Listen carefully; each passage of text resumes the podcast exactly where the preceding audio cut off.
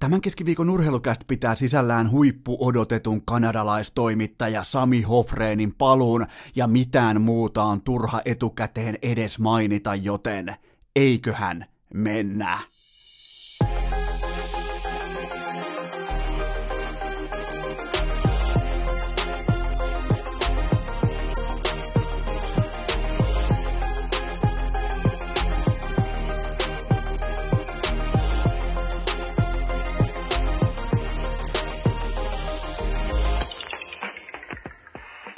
Tervetuloa jälleen kaikille rakkahille kummikuuntelijoille. Urheilukästin kyytiin on keskiviikko 8. päivä tammikuuta ja käydään pikaisesti pitkästä aikaa lama-ajan Heinolassa. Ei olla käyty pari viikkoa, joten hyökätään lama-ajan Heinolaan ja me oltiin seminaarin ala-asteen koululla. Ja meillä oli sellainen legendaarinen luokanvalvoja tai oikeastaan luokanopettaja. Sen jälkeen vasta siirryttiin tähän niinku luokanvalvoja-politiikkaan, mutta meillä oli napakka, tiukka luokanvalvoja nimeltään Pirjo Laakkonen. Ja me kuviteltiin me urheilijapojat, suurin piirtein 3 tai 4 kundia meidän luokalta, me ei oikein osattu käyttäytyä ja meitä alettiin sitten suitsemaan joka suunnasta tiukasti, varsinkin sen jälkeen kun leikittiin sisällä pallonaattaa, se on kiellettyä, ja heitettiin vielä pallolla vahingossa rehtoria päähän. Se on äärimmäisen kiellettyä, ja siihen aikaan mä kerron teille vielä, että siihen aikaan ei tullut nuhtelua tai lappua kotiin. Silloin haettiin karttakeppi tai se jättiviivotin,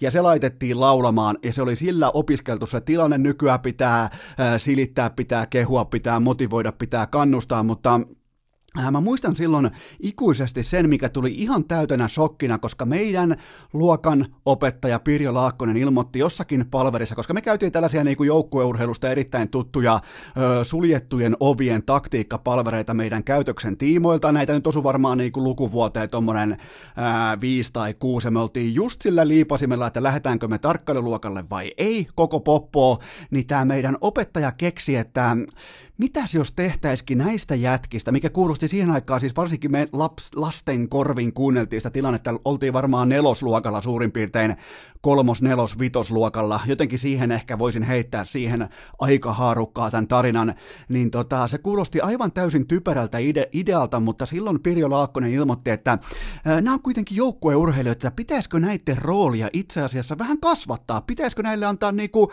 jonkinnäköinen, ei nyt näkymätöntä seetä tuohon rintaan tai ei edes aata, mutta kenties vähän niin kuin tehdä tämän luokan niin kuin esimerkkitapaukset, voisiko ne johtaa tätä porukkaa myös niin kuin positiivisesti eteenpäin, koska tästä ei nyt tule mitään. Nämä on ihan idiootteja, okei, ne ei voinut siihen aikaan tolleen sanoa, mutta se oli ihan selvää, että me lähdetään koko poppoa tarkkailuluokalle ja sen jälkeen meille perään vaan heilutetaan, me heilutaan sinne lisäsiivekkeeseen. Siellä on sitten täynnä, kuulkaa, no ei mennä siihen, ketä siellä oli, vaan muistan edelleen nimittäin ne nimet, ne oli pelottavia kundeja, mutta meille kuitenkin annettiin siinä kohtaa, kun haluttiin muutosta, meille annettiin vapauksia, jopa valtuuksia.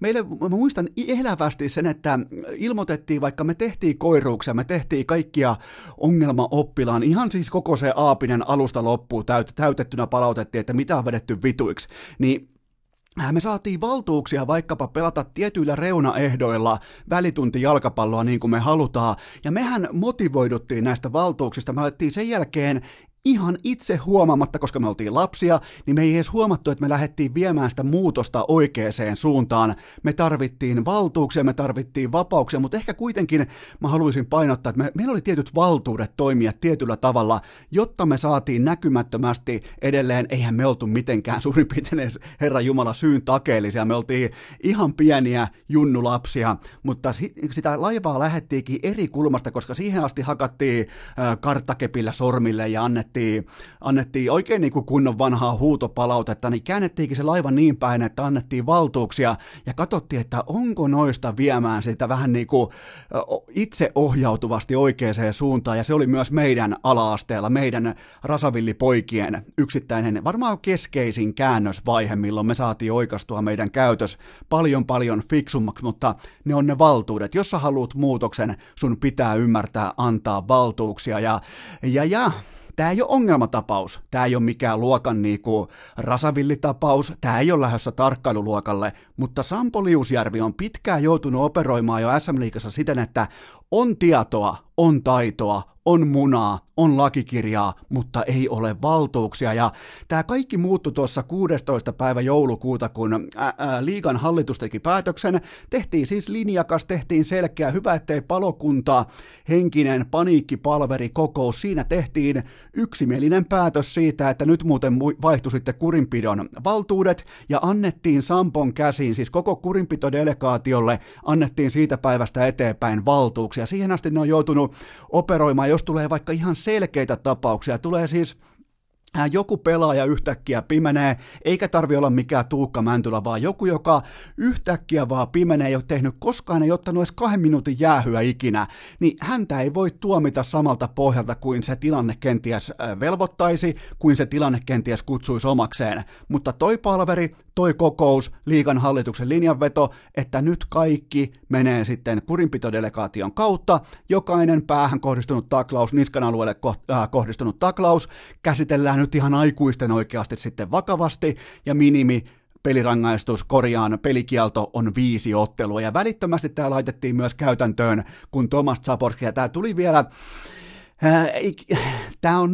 tämä on kaikkien muiden kannalta, tämä on positiivinen asia kuin Saipa-fanien ja tietenkin pelaajan Tomáš Záborskyn puolesta itsestään, koska hän menettää pelejä, hän menettää rahaa, mutta joskus on tehtävä selkeä statement välittömästi, se on kultakypärä, se on SM-liigan pistepörssin 6, se on kaikkien tunnistettava nimi Tomáš Záborský, numero 67, ja mä käyn sen nopeasti sen taklaustilanteen läpi, tämä tapahtui Vaasan Sporttia vastaan, Záborský etenee vasenta laitaa pitkin. Mä nyt puhun ihan puhtaasti mun ulkomuistista, kun mä tämän ottelunauhan tilanteen kävin riittävän monta kertaa läpi. Nousee vasenta laitaa pitkin, leftin jätkänä ampuu.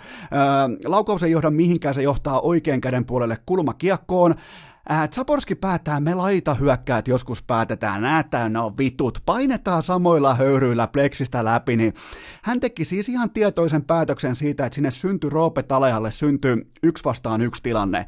Talaja tekee itselleen Mikko Rantas tyyppisesti perseellä tilaa taakseen, hänellä ei ole mitään syytä, ja nyt mä naulaan teidät ristiin, teidät kaikki, jotka kehtaatte tässä tapauksessa puhua taklattavan vastuusta. Hänellä oli post-tilanne, hänellä oli staattinen koripallosta tuttu post-tilanne menossa. Hän piti vastustajaa selässään samalla, kun hän yritti operoida kiekon kanssa ja voittaa sen oman alueen irtokiekon, mikä on hyvin usein tuossa laitahyökkäjän tehtävä. Ja tähän 1-1 tilanteeseen kolmantena pelaajana päättää mennä ihan tietoisesti, ihan täysissä sielun ja järjen voimissaan Tomáš Záborský, ja se päättää, että painetaan nyt samoilla höyryillä, ja me laitahyökkäät tehdään tota erittäin usein. Mennään niillä samoilla vauheilla sinne sitten seuraavaan tilanteeseen, ja taklataan ihan kuka sattuu vaan osumaan eteen. Se olisi voinut osua myös omaan pelaajaan, tällä kertaa se osui Roope Talajaan, ja se taklaus, nyt kun te kuitenkin alatte hinkkaamaan freimiltä, että no kenties tuossa on olkapää, joka osuu tähän niinku 2 senttiä aatamin on. Ei mitään vittua, siis siinä haetaan haavoittunutta pelaajaa, jolla ei ole minkäännäköistä valmiutta siihen tilanteeseen, jonka sä ulkopuolisena siihen tuot. Se on ihan sama, kun sä menisit vaikka baarin edustalla, siinä on 1-1 kahakka, 2 vaikka forssalaista nahistelee, he ovat soitimella, taistelevat vaikka naaraasta, ne ovat soitimella, ja sä menet sieltä kolmantena osapuolena, ja sä lyöt jompaa kumpaa niskaa. Se on ihan vastaava teko, koska kumpikaan niistä forssalaisista kukkometsoista ne ei osaa odottaa sitä iskua, ja tämä Záborský toimii aivan samalla tavalla, ja aika moni vähätteli sinänsä tätä taklausta, että no eihän toi ollut kova ja eihän Talajalle käynyt mitään. Talajahan tulee sieltä omin nokkineen pois ja pystyi kuitenkin vielä vaappumaan vaihtopenkille ja näin poispäin, mutta tämä on nyt se kaiken ydin, että mitä halutaan viestiä, miten halutaan ratkaista, mitkä on Liusjärven ja kurinpitodelegaation vapaudet ja ennen kaikkea valtuudet. Ja mä tykkään siitä, mä nostan sille hattua, että välittömästi kun on tämä uusi pelikirja ja sääntökirja avattu, tämä valtuuskirja lyöty pöytään, niin heti noudatetaan sananmukaisesti sitä, koska Záborský ei ole koskaan tehnyt mitään ongelmallista, hänet ei löydy mitään kurinpitohistoriaa, joten ei muuta kuin kylmästi heti katsotaan, katsotaan, että aha, minimi vitonen. No lyödään siihen vielä yksi kylkeä, koska se tulee tilanteeseen ulkopuolisena. Yhteensä 6 peliä, homma kätelty. Ja kaikille on tässä kohdin nyt selvää, että jos, eikä sun tarvi aina osua täydellisesti ihan Tuukka Mäntylänä sitä vastustajaa pääkoppaa. Ei tarvi aina lähteä puhumaan CTEstä tai mittavista aivovammoista, vaan silloin kun sä pystyt tolleen launchaamaan itsesees kohtalaisesti kohti vastustajan yläkroppaa, kun sä menet ulkopuolisena mukaan. Mun mielestä Sampolla pitää silloin olla ihan täydet oikeudet kävellä jokaisen tuomaripäätöksen yli, niin kuin tässä tehtiin, vaihdettiin kokonaan rangaistuksen muotoa, jotta siitä rangaistuksesta saadaan sellainen, jotta sitä pystyy käsittelemään kurinpitodelegaatio. Näin toimii kurinpitodelegaatio, ja nyt siellä on sitä vastuuta, siellä on valtuuksia, siellä on selkeätä ryhtiä, ja siellä on selkeä nuottikirja tällä hetkellä, miten edetään. Tässä ei ole mitään mussuttamista, ei edes lappeenrantalaisilla, ei vaikka olisi kuinka vetyä ja atomia nyt samalla lautasella, kun tähtipelaaja on sivussa, mitä sitten, älä mene kolmantena osapuolena, älä mene ulkopuolisena nukuttamaan yhtä jätkää, varsinkaan kun et tiedä, että osutko vastustajaan vai omaan pelaajaan, koska vaan päätät laita hyökkää, että nyt muuten kaasutellaan tästä pohjiin asti, että minä menen vetämään tonne, mutta tämä oli mun mielestä oli vahva tilanne siinä mielessä tämä koko kurinpito-delegaation väliintulo, koska niillä on niitä valtuuksia nyt voi käyttää sitä hauista, nyt voi ottaa sen puvun takia vähän niin kuin Terminaattor vetää sen hihansa siinä Terminaattor 2 ja näyttää sen rautakäden, niin Sampokin veti vähän niin kuin hihaa ylös ja näytti sitä hauista, että näin toimitaan tästä eteenpäin silloin kun mä oon vahtivuorossa, silloin jos joku toinen tulee jossain vaiheessa tilalle, niin kenties sit on joku uusi taktiikka, mutta mun mielestä tää on nyt, nuotti on selkeä, tästä on todella helppo lähteä määrittelemään tulevaisuutta, aina kun siellä helähtää, se on vähintään 5 ja siitä sitten normaalin laskutavan mukaan 6, 7, 8 ja sitten kun sieltä alkaa tulla näitä, ketkä suurin piirtein nukuttaa kerran puoleen kauteen vähintään vastustajan, niin sitten niiden lukemien pitää alkaa löytyä sieltä osastolta 20, 25, 30 ja tasan siitä sekunnista eteenpäin nämä pelaajat, koska kun liiga menee heidän rahapussilleen, ne menee niiden asuntolainoihin, ne menee niiden, mikä se on se pelaajien yhteen säästökassa, se rahastointi, ne menee suoraan sinne, menee suoraan rahapussille, suoraan talouteen, suoraan sinne yrittäjän arkeen.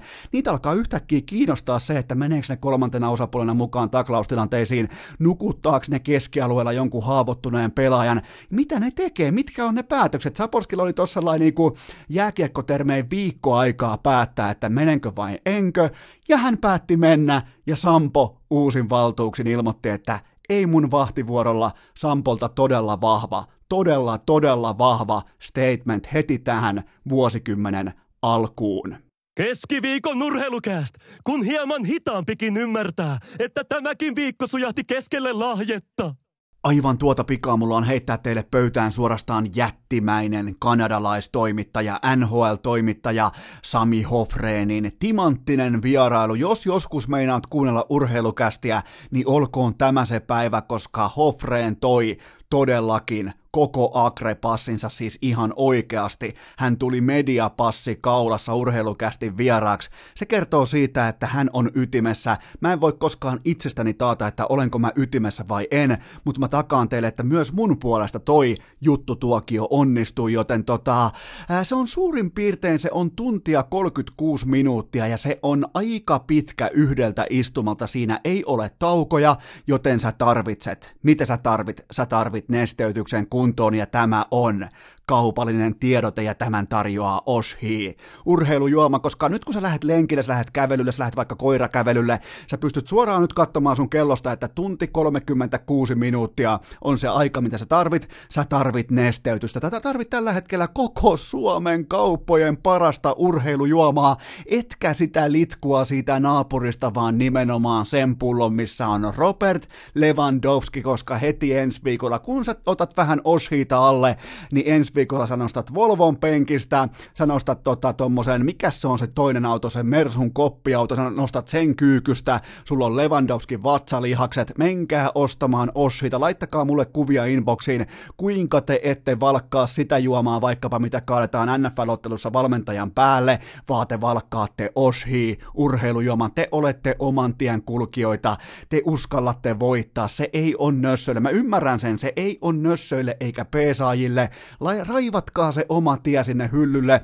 Lähinnä siitäkin syystä, että onhan se nyt paskamaista juo urheilujuomaa, jos se pullo loppuu välittömästi, jos se tuote loppuu välittömästi kesken, niin kuin valitettavan usein kilpailijoilla käy, koska ne laittaa niitä johonkin 4 desin pulloihin tai 5 desin pulloihin, mutta sitten kun se alkaa olla lähempänä litraa, niin kyllähän se riittää. Tämä haastattelu kestää 1 tunti 36 minuuttia, niin sä pystyt lähteä pitkälle kävelylle, otat oshiin vaikka tuohon repun sivutaskuun ja lähet nauttimaan vaikka ihanasta sateisesta kelistä, tulee loskaa ja paskaa, mutta mä takaan teille sen, että Hoffrén kanadalaistoimittaja kantaa teidät läpi vaikeiden aikojen, ja kun sulla on mukana oshi urheilujuomaa, sä tiedät sen, että sun energiatasot riittää, sun valveilla olotaso riittää, sun aivot on valmis vastaanottamaan sitä uskomatonta tietodataa, mikä just nyt alkaa tulvia täältä pitkin kuulokkeita sulle, kun me mennään käsiksi ja ennen kaikkea sanoiksi tuohon Sami Hoffrénin vierailuun, joten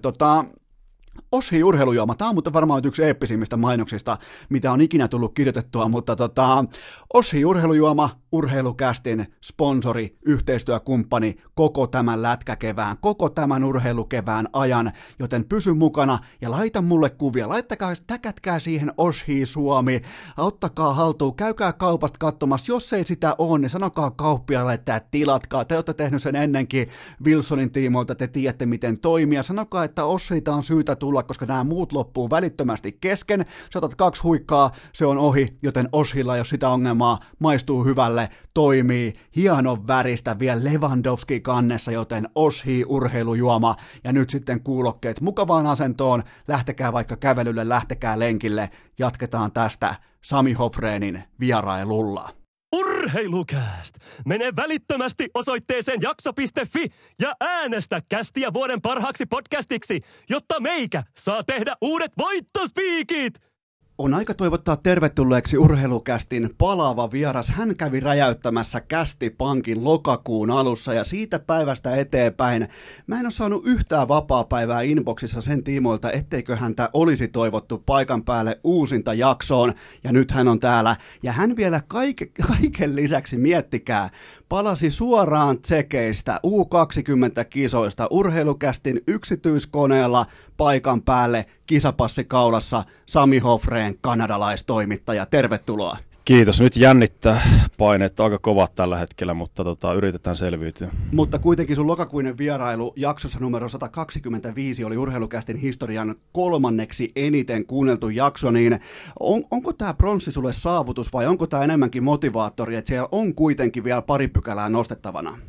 No, kyllä mä sanoisin, että pronssi oli aika maksimi. Siellä on kuitenkin aika kovia jätkiä tuossa edellä. Mä sanoisin, että pronssi, no, mulle tuli pronssia, toisille ei tullut pronssia tässä nyt viime kinkereistä. Että mun mielestä tuo pronssi on aika kova. Mä haluaisin sen verran vielä lisätä tuohon, että sä tunnet, miten sopimusstruktuurit menee ja milloin on neuvotteluvipuja ja milloin ei ole, mutta mä haluaisin vaan muistuttaa siitä, että Mikko Rantanen teki tuommoisen $55 miljoonaa sen vierailun jälkeen, niin toi Sanomatalo on tuossa aika lähellä, niin oot saatellut, että miten sä lyöt pöytää siellä? Kyllä tässä, joo, tuo on hyvä kysymys, varsinkin tämmöisen kisarupeaman jälkeen, niin kyllä tässä pitää nyt vähän ehkä istua alas ja katsoa, että josko siellä olisi otettavissa vähän enemmän. Niin, mutta kyllähän toi on ihan haarukas, just toi 55 niin tyyppinen. Niin. Että sehän on sitten sama, että jos se alkaa vaan se lukema sanoilla 55, niin siinä voi olla sitten niin monta nollaa. Eihän silloin enää mitään väliä, se on se 55. Kyllä, kyllä. Hyvä. Mä oon ollut tässä suurin piirtein viikon verran vähän tällaisessa niinku flunssatilassa ja mä jouduin tekemään maanantai-jakson käytännössä loukkaantuneena, niin otatko sä nyt ikään kuin kapteenin seetärintaa tämän jakson tiimoilta, että sä pystyt kantaa meidät tämän läpi? Eli mä olisin niin kuin Lassi Thomson tässä tapauksessa. No toivottavasti sä oot vähän uskottavampi kapteeni kuin Lassi Thomson. Sä oot vaikka Kukko Lasse. Suoritat vaikka nyt fyysisen kiviblokin heti tähän alkuun ja kannat läpi vaikeiden aikojen, koska mä en ole ihan, mä sanon, että mä oon sellainen niinku, jos normitaso on, no sekin on heikko, mutta se on kuitenkin 100%, niin nyt ehkä sellainen 85. Ollaan kuitenkin kehitytty paljon, tässä ollaan menty eteenpäin maanantaista, mutta tämä nyt vaatii sulta paljon.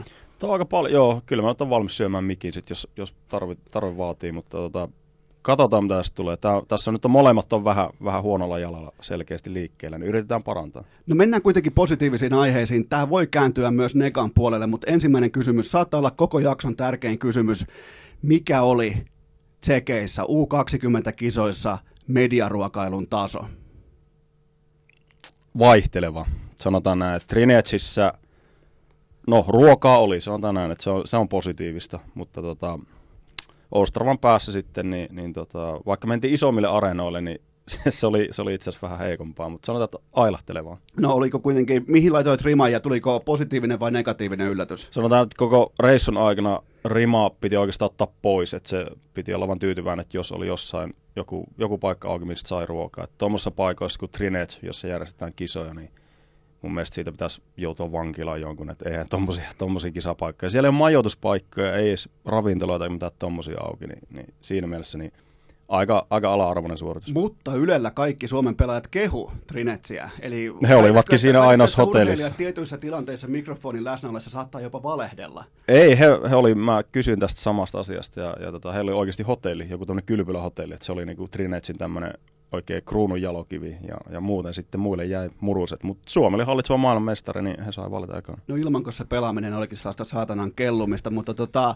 sä kävit laittaa samalla myös vähän TSN:n poikia istumaan. Ne skuuppaili jotain ehkä vähän ohimenevää, vähän ehkä köykästä materiaalia. Riittyykö tähän liittyykö Kristian Tanuksen siihen foppakyynärpäähän ja että meneekö se jatkotutkimukseen, jatkoselvitykseen, kurinpitoon? Ja Bob McKenzie innostui twiittaamaan, itse siis kaikkien aikojen iso Bob, innostui twiittaamaan, että Tanus saattaa mennä jatkotarkasteluun. Ja olitko sinä, joka ilmoitti, että Bob ei mene? Ei, en ollut minä. Se oli itse asiassa, nyt pitää antaa jatkoajan puolelle Antti Pärnäsen leiriin possi, ja siellä taisi ottaa ensimmäisen kerran, mutta siis tästä nyt niin TSN Bob McKenzielle niin pyyhkeitä, koska hän vähän suorin polvin suoritti tuossa turnauksessa, mitä kuulin raportteja hänen studioesiintymisistä Rapankan takana, että alkaa olla vähän jo toinen jalka tuolla eläkkeellä, että ei ollut ihan ytimessä alusta asti, niin, oli vaan niin mun mielestä hyvä esimerkki siitä. Eli jos on dominoinut vaikka 4 vuosikymmentä, niin tämä 5 on liikaa. Niin, ja se on vähän... Bob McKenzie on ollut jo pitempään, hän on sen verran arvostettu hahmo, että hänelle syötetään paljon, niin hän saa niitä skuuppeja, että on tehnyt niin kovan päivätyön tuossa, että no nuorten kisat on TSN niin kova savotta, että ne panostaa siihen hälyttömästi, niin sen takia vähän, että Bob McKenzien pitää olla niissä studioissa mukana, mutta ei hän hirveästi enää seuraile noita pelejä.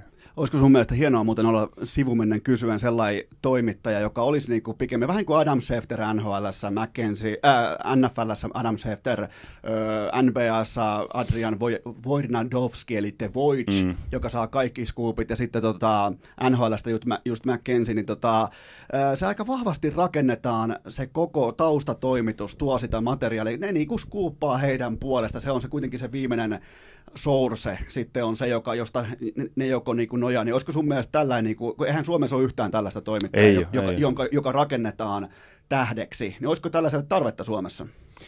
Tämä on ehkä vähän sen verran pieni pitää kuitenkin kaikkinensa, ja piirit on niin pienet, niin kun sitä perinnettä ei ole missään vaiheessa ollut, niin vaikeasta on nähdä, että sitä tulisikaan. Täällä on niin paljon sitten tämä niin peliteoreettinen puoli hallitsee, mitä taas puuttuu sitten tuolta ihan täysin, Kanadasta ja muualta.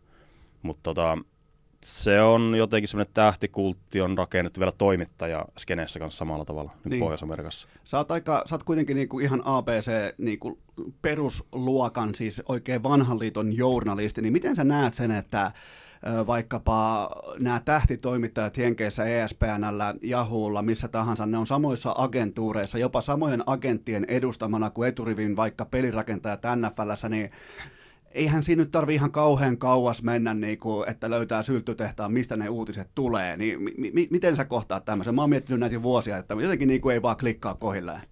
Se on niin erilaista, että se on sen 4 vuoden aikana, kun Pohjois-Amerikassa oli kirjeenvaihtaja, niin siellä sitä näki, tai miten he joutuu käyttäytymään siellä sitten niin kuin paikan päällä. Et onhan se tosi paljon semmoista, että kumarellaan joka suuntaan ja sitten ei niin kuin uskalleta oikein kritisoida mitään. Et se on vähän semmoista, mun mielestä, mä oon tyytyväinen, että mulla ei ole tommoista pestiä, että siinä joutuu nuolaskelemaan joka suuntaan ja pitää varoa, että ketä kritisoi ja pitää muistaa kehua tiettyjä tyyppejä. No, riittää, kun kehut urheilukästiä, niin se on tässä aika hyvin no niin. Pysyt pinnalla, ettei niinku, et joudu ihan suoraan pussin alle. Mutta mä tein ottelunauhatutkimusta ja mä kävin läpi sun kaikki esiintymiset Viasatin studiossa tältä kaudella. En mä katsonut niitä peliä, mä katsoin vaan sun esiintymistä. Niin mistä olit oppinut tuon kanadalaistoimittajatyyppisen papereiden loppuniputtamisen siihen, kun sieltä lähtee Harjula vie niin kun lähetystä ulos studiosta, niin sulla on sellainen kopautuspöytä, nenää ja paperit siihen ja ehkä vähän ryhdin oikaisuja tämä oli tässä, niin mistä löytyi tuohon paikkaan? Tässä on kuule katsottu koko pieni ikästudioita ja kyllä tässä on isosta maailmasta opittu. Isot pojathan niputtaa paperit ja tämähän on ihan perinteinen uutisten lukijan taktiikka. Kyllä. Paperin niputus, se kopautus pitää kuulla, semmoinen pieni ohut semmoinen kopautus sieltä, niin se kuuluu. Sehän siis paketoi sen. Se, oikeastaan niin. Ennen sitä voi puhua ihan mitä tahansa, mutta jos sä teet ton, niin se kaikki muuttuu faktaksi sillä hetkellä. Se on just näin. Sitten vielä viimeinen lämmittelykysymys, ja mä luin erittäin laadukkaan haastattelun teit mun entisestä coachista Jarno Pikkaraisesta, niin miltä tuntui, kun Pike, vanha murtomaan hiihtäjä, itkee IFK-hallin kahviossa kesken haastattelun? Se oli yllättävä. En osannut yhtään odottaa, että se oli vielä Pikkaraisen, tai mä en hirveän hyvin häntä tunne coachina. Ennen tätä kautta en paljon ollut hänen kanssaan tekemisissä. Pari haastattelua sieltä täältä, ja maine on tietysti niin kuin tiedossa, mutta sitten kun haastattelun lopussa Pikkarainen alkaa kyynelehtiä, niin se oli aika semmoinen, että ei oikein tiedä, että mitenkä siitä eteenpäin sitten jatkokysymystä asetellut, mutta se myös kertoo hänestä jotain. Sun olisi pitänyt pullottaa ne kyyneleet ja tuoda mulle. Mä olisin laittanut ne urheilukästin laboratoriossa valheenpaljastustesti, oltaisiin katsottu, onko ne feikkikyyneleet, koska silloin tällöin stadilaiscoachin, jos ei silloin sitä vaikka Jukka Jalosen auraa tai Kari Jalosen auraa tai Ramin tai Erkan, niin pitää jotenkin luoda se nahka uudestaan. Niin kyllä pikku tollain itku sinne tänne jättimäisen lehden haastattelussa, niin mähän siis palkitsin sen, on se sitten aito tai mä sanon, että se on aito. Mutta joka tapauksessa se Pikkaraisen se linjanveto siihen haastatteluun oli mun mielestä todella älykäs, siis jättimäisen organisaation tuore päävalmentaja, joka niinku käytti sen platformin mun mielestä tosi fiksusti. Minkälainen maku sulle jäi niinku ihan neutraalinen toimittajana? Joo, ja se, että niinku Pikkarainen, hän on selvästi joutunut miettimään sitä omaa valmentajuutta ja miten niinku kehittyä. Et kuitenkin puhutaan tuommoisesta, juntti, joka tulee sitten kehä kolmasen sisäpuolelle ja IFK-organisaation kaapin päälle tuohon noin. Niin siinä ei ole kauhean moni onnistunut. Et Jarmo Kekäläinen on niitä harvoja, joka on tehnyt tämän ja tullut niin kuin maalaisena IFK:n tuohon organisaation johtamaan tätä toimintaa. Tuo on jännä nähdä. Siis Pikkaraisen tämä projekti, niin se on kuitenkin alussa. Ja nyt pitäisi tulla tulosta jo tässä vuodessa, että siihen on hommattu paljon pelaajia. Niin mä en ole vielä vakuuttunut tuosta IFK:n kokonaisuudesta tällä hetkellä. Pitääkö huupaikkansa, että Pikkaraisella on aina yksi pari murtomaasuksia auton takapenkillä valmiina? Tuosta mä oon kuullut tästä huuja, mutta mä en ole ihan varma tästä. En ole nähnyt hänen autonsa, tehtyä. Toi pitää ottaa selvää, joo. Mutta nyt mennään ensimmäiseen vakavamieliseen käsittelyosioon. Ja kuten on hyvin tiedossa, kanadalaistoimittaja Sami Hoffrén palasi suoraan Tsekeistä, suoraan tähän pulpettiin. Tämä on, niinku, on nyt sitä kapteeniutta, kun vähän aisti, että saattaa olla urheilukästillä vaikeita viikkoja, ehkä vähän härkäviikkoja tässä, niin ottaa ison roolin. Ja oikeastaan ilmoitit eräänä iltana, yönä jopa, että milloin tehdään vuoden eka jakso. Ja se oli niinku selkeä statement mulle, että siellä ollaan valmiita, ei muuta kuin luukut auki, jätkä sisään. Ja nyt Hoffrén on täällä, joten mä kyselen sulta kysymyksiä, niin reagoidaan aihe kerrallaan liittyen U20-turnaukseen. Eli aiheena on nuorten leijonien kiva luokkaretki tsekkeihin. Eli kotiin tuomisina oli 5 hauskaa Ylen revolverihaastattelua ja osallistumispinssi. Ja otetaan heti kärkeen sellaiseksi niinku nuotin asetukseksi Hoffrénin tuomio. Oliko suoritus ja tulos pelaajamateriaaliin nähden sun mielestä pettymys, onnistuminen vai neutraali? Tulos oli ok tietenkin mitalipeleihin, mutta suoritus oli iso pettymys.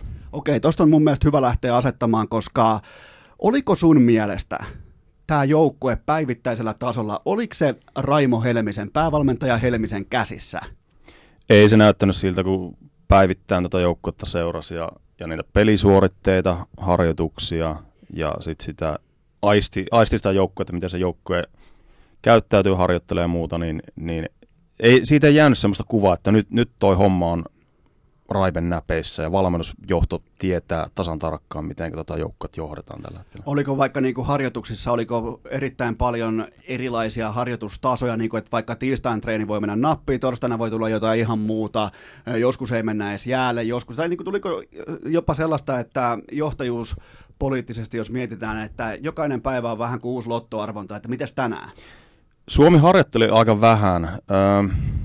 Ihan siis semmoisenkin treenejä oli, että ne oli vapaaehtoisia harjoituksia, sitten Raipe ei välttämättä ollut jäällä, Tuomo Ruutu veti, Erik Hämäläinen veti sitten niitä treenejä, mutta siihen nähden, että joo, paljon puhutaan, että turnaus on lyhyt ja paljon pelejä, mutta olisi sillä ollut sellaisia päiviä, millä olisi varmaan voinut vähän käydä jäälläkin, mutta ei se peli nyt ihan niin priimaa ole, että ei olisi tarvinnut hinkata sitten jotain erikoistilanne pelaamista ja tämmöistä, mutta se oli aika paljon oli semmoisia päiviä, että se oli sitten semmoista niin kuin NHL-tyyppistä harjoittelua, että se oli vähän semmoinen vapaaehtoinen ja käytiin ottaa tuntumaan jäälle ja se oli sitten ilmeisesti niin kuin heidän valintansa. Välikysymys. Onko Eepi Hämäläisellä vieläkin koko ton varren mittaiset harvaterkat tuossa lätkämailassa? En pannut merkille sitä, mutta Erik Hämäläinen, muista, olisiko ollut ensimmäisiä treenejä Trinetsissä, niin kaikki muut, ne tuli katsomaan näiden mediapassi, niin kuin tämä Akre-passi, mikä mullakin tässä roikkuu edelleen kaulassa. Eikä sitä otetakaan pois. Ei enää. Oteta, ei. No.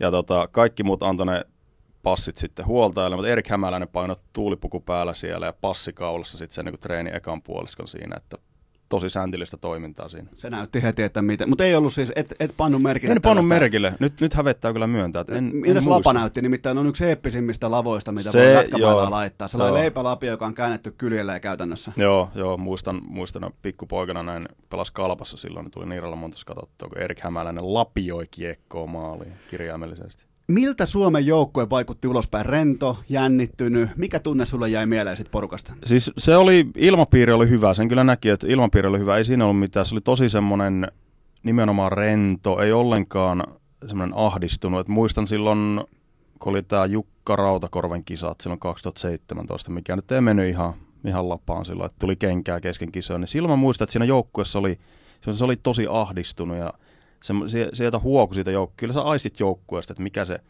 vaikkei koppiin pääse, mutta kuitenkin, että kun haastattelee pelaajia, sä näet sitä joukkuetta koko ajan. Tämä oli tosi semmoinen, eikö se persoonastakin riippuu paljon, että se oli Antoni Honka ja tämmöistä, jotka on niinku tämmöisiä, velikultia ja heitetään läppää paljon. Et se oli ilmapiirillä niin hyvä, että ei siinä mun mielestä ollut mitään. Tuohon ilmapiiriin vielä, totta kai tätäkään kysymystä. Jos olisi tullut vaikka nyt kultaa, niin tässähän hehkutettaisiin, että kuinka rennosti ja iloisesti kyllä, ja hymyhuulilla, mutta oliko se aitoa itseluottamusta vai sellaista tilanteeseen vähän väkisin kaivettua feikki-itseluottamusta, että he jätkäporukalla ja tälleen. Sä tiedät, mistä mä puhun, että yritetään ikään kuin ylirentouttaa tilanne, joka ei missään vaiheessa kuitenkaan mun papereissa. Mä en nähnyt yhtään, okei USA-peli erikseen, mutta mä en nähnyt yhtään kokonaisvaltaista matsia tuolta porukalta. Joo, toi on hyvä pointti. Siinä on varmaan myös sitä, että kun se kokonaan, siellä ei ollut se rakenne ei ollut kunnossa ja se itsevarmuus ei ollut tuolla joukkueella kollektiivista. Että se oli sitten enemmän tuommoista, että tietyt pelaajat yritti tuoda sitä, että tässä ollaan niin kuin kova usko joukkueeseen ja muuta. Mutta kyllähän se kertoo paljon, että siellä on pidetty pelaajat pitää palaverata kesken turnauksen. Keskenään. Mikä siinä muuten oli homman nimi? Se oli Sveitsi-matsin jälkeen, kun tuli oikein kunnolla lunta tupaa, niin heittikö siis pelaajat coachit ulos ja laittoi ovet kiinni, siis tälleen niin kuin kärjistettynä, mutta pitää siis, onhan se statement, jos pelaajat päättää, kapteenisto päättää, että ovet kiinni, nyt pelkät pelaajat sisälle ja puhutaan sitten joku asia, niin onhan se, ainakin mulle se on lausunto siitä, että halutaan vetää kollektiivina siis näiden nuorten kavereiden tasolla jonkinnäköinen linja, että miten tästä jatketaan. Joo, ehdottomasti, ja pelaajat puhuu se USA-pelin jälkeen sitten heti, että joo, otettiin joukkue kasaan, ja semmoinen tietty niin kuin kurinpalautus, sisäinen kurinpalautus johtavien pelaajien osalta, että en mä nyt muista, että ainakaan kukaan julkisuuteen sanonut tuommoista keskenkisoa, että kyllähän tapahtui, ei tuo nyt ole mikään maailman ensimmäinen turnaus, missä näin tehtiin, mutta kyllä se mun mielestä kertoo siitä, että ei se ollut ihan näpeissä nyt touhu niin oikeastaan kenenkään osalta. Okei, Suomi voitti USA:n Annusen nollapelillä ja Tanuksen uskomattomalla nouluuksyötöllä, josta Oden laittoi kiekon ylähyllylle, mutta mitä ajattelit ennen sitä hetkeä, kun kiekko tippui jäähän Kanadan välierässä? Mikä oli sun sellainen, kun sä aistit sen lämmittelyn, sä aistit sen, kun pelaajat tulee hallille, sä tunnet sen fiiliksen, se oli vähän niin kuin pelaisi vierasmatsia, niin mikä oli? Fiilis oli oikeasti, että tästä voi tulla mitä vaan.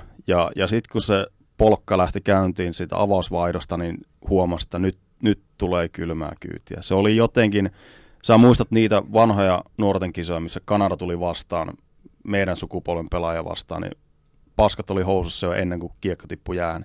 Niin tosta jää vähän samanlainen fiilis, että ei ollut mitään palaa niissä ekoissa vaihdoissa. Ja se oli pelkkää rummutusta, ja sitten kun tulee ne pari ekaa maaliin, niin tiesi, että tämä ilta tulee olemaan niin kuin todella vaikea. Mä olin just, oikeastaan mun jatkokysymys olisi ollutkin just nimenomaan liittyen tuohon, että palasko Kanada takaisin siihen, että eka vaihto kiekko päätyy paikalliin, Jordanin tuutuu, painaa laidasta läpi, murhaa joko vastustajan tai itsensä, ja siitä sitten alkaa vasta peli pyöriä. Niin kuin Kanadahan on ollut taitava läpi vuosia, niillä on totta kai, koska niiden pelaajamateriaali on siis ihan uskomaton aina tässä ikäluokassa, mutta se ei välttämättä ollut riittävän kova. Nyt se oli kova myös, ja se näytti heti Suomelle, että aha, nyt muuten lähdetään tähän suuntaan, 4 minuuttia peli ohi. Se oli jo, se ei ollut samanlaista niin kuin Raiben edellisessä kisassa, eli 2012 Edmontonissa, ja silloin Boone Jenner oikein symboloista alkoi, kun Lanas Olli Määtän silloin telakalla, ja se oli ihan semmoista niin kuin fyysistä raastamista, mutta oli enemmänkin, oli tosi luisteluvoimana ja nopea, pelinopea joukku. Se vauhti, kun vielä pressikatsomat on siinä aika lähellä jään tasoa, niin se, siitä niin kuin huomasi oikein, että ei, tässä on nyt 2 eri joukkuetta jäällä, jotka Kanada asetti riman, missä se pitää olla M-välierässä, ja Suomi kyykkäsi aika pahasti siinä alussa. Jäikö sulle maku? Mulle nimittäin jäi vähän sellainen orastava jälkimaku, että Suomi erehtyi kuvittelemaan. Ja nyt mä palaan vielä siihen, että kun nuoret pelaajat keskenään vetäytyy koppiin ja ne suunnittelee jotain ja ne onnistuu sillä, ne voittaa USA:n 1-0, niin sen jälkeen on helppo alkaa kuvitella, että jätkät, ei mitään hätää. Tämä on hanskassa, ja kun se ei ole aikuisten osalta vahvasti johdettu se porukka, niin silloin voi tulla 4 minuutin kaatosade ja kaikki on ohi yhtäkkiä. Mulle jäi siis tämä, että pelaajat kuvitteli, aikuiset ei ohjannut, ei opastanut, ei auttanut ja kaikki oli yhtäkkiä ohi. Onko mä yhtään kartalla? Juuri tästä samasta myös kirjoitin sen ottelun jälkeen. Sitten vielä kävi näin, että Lassi Thomson kapteeni sanoi, että vähän tuli ulospuhallus siinä USA-pelissä, mikä oli aika erikoinen kommentti, että se turnaus ei ollut ihan mitään korkealentoa, että se oli ainoa hyvä peli koko turnauksessa, ja sen jälkeen sitten vähän henkisesti niin kuin rotsi aukesi siinä, ja sitten lähdettiin Kanadaan vastaan, ja ei oikein ollut tiedossa, että mitenkä kova vastus sieltä oikeasti sitten on tulossa. Niin siis ylipäätään urheilussa ulospuhallus voi tulla niin kuin vaikka 8. voiton jälkeen tai sviipatun vieraskiertueen jälkeen tai jotain, mutta ei, jos pelaa yhden ottelun. Ei, sehän pitäisi päinvastoinhan se olisi semmoinen, että tulee semmoinen entisestään, että okei, tämä nyt on se taso, millä me voidaan pelata, mutta siihen vaaditaan niin lisää, että tämä ei riitä. Kuinka paljon sä sytyt siihen pitkällinen jääkiekkoihmisen, että päässään vihdoin sanomaan, että ei oltu valmiita. Mä sytyn, että kun ei oltu valmiita alkuun. Kukaan ei ollut valmis. Ei ollut kapteeni Helminen, ei kukaan ollut valmis, niin mä olin kotisohjelma. Mä ajattelin sen mun sipsikulhon äärellä, että nyt ollaan palattu legendaarisiin aikoihin. Niin mitä tunnetta sä koit paikan päällä, vaikka sä ootkin tunteeton objektiivinen journalisti? Mä olin valmis siihen, että ottelun jälkeen tulee näitä ei oltu valmiita kommentteihin. Mutta noin... Mä jätän ne aina oma arvonsa. Eihän tossa ole mitään järkeä. Et jos nyt tosiaan on näin, että ei oltu valmiina, niin älä nyt ainakaan sit sano sitä sen matsin jälkeen, että ei oltu valmiina. Et se luki siellä kalenterissa kello 15.00, mitä se nyt alkoikaan matsi, mutta mun mielestä ne on niin ihan käsittämättömiä kommentteja. Et se on sitten eri asia, että onko niin taktisesti, henkisesti, fyysisesti valmistauduttu ihan nappiin. No ei selkeästi oltu, mutta kyllä niin tommonen, että ei oltu valmiina, niin höpö höpö. Sä sanoit jo, että suoritus oli epäonnistunut, mutta mikä sulla on tällä niin kuin viimeinen tähän yleiskäsittelyyn, niin mikä on sellainen, jos sun pitäisi tiivistää vaikka yhteen lauseeseen toi Leijonien esitys tuolla Tsekkien MM-kisoissa, niin mikä on sellainen niin kuin nimenomaan suorituksesta, ei tuloksesta, ei siitä, että tuli osallistumispinssi, vaan se suoritus päivittäistasolla, niin mikä sulle jäi vaikka yhteen lauseeseen tai analyysiin puristettuna? Mun mielestä niin kuin johtajuutta puuttui jäältä ja vaihtopenkin takaa. Siitä se sekavuus tuli. Et se kokonaisuus oli tosi semmoinen väritön ja hajuton. Tuosta turnauksesta ei hirveästi niin jäänyt oikein semmoisia niin vahvoja mielikuvia, että mitä Suomi oli, miten Suomi yritti pelata. Se oli tosi semmoista sekavaa.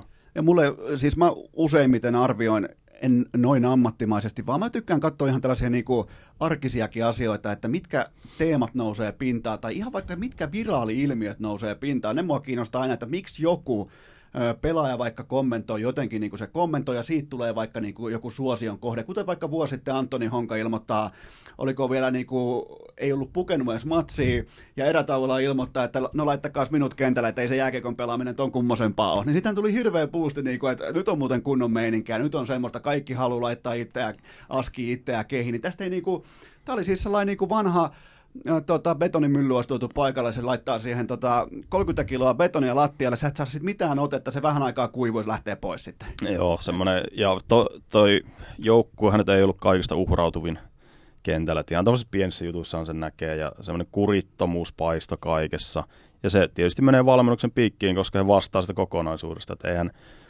vaikka nämä, suuri osa pelaajista pelaa SM-liigassa, ja osa pelaa isoissa rooleissa ja näin, mutta kyllähän tuommoiselle nuorelle pelaajalle pitäähän se olla niin se toiminta, pitää olla semmoinen auktoriteetti, pitää olla kunnossa valmennuksella ja johtaa sitä jämäkästi. Vaikeus on nähdä kuin Jukka Jalonen tämmöisen turnauksen takana sitten, että se toiminta olisi ton näköistä siellä jäällä. Ja ylipäätään, kun kyseessä on nuoret pelaajat, ja nythän siis liian herkästi Suomessa kuvitellaan, että vaikka niiden ikähaarukassa lukee vaikka 19 tai 18, että kyseessä olisi aikuisia urheilijoita, se ei tee vielä aikuista, jos on kerran maksanut elämässään vuokran tai on itse tehnyt kertaalleen ruokaa. Että niin kuin mun lähtökohta on se, että aikuisten pitää pystyä opastamaan ja myymään joka ikinen kerta se sama sikanauta jauheliha niille pelaajille. Vain siitä voi syntyä kollektiivisuus, yhtenäisyys, sitä kautta pelirohkeus ja se uhrautuminen seuraa niitä asioita. Ja mun yksi suurimmista ongelmista oli lähtökohtaisesti jo 11 kuukautta se, että kun me tuodaan paikalla nyt samaan pöytään vaikka insinööri, joka puhuu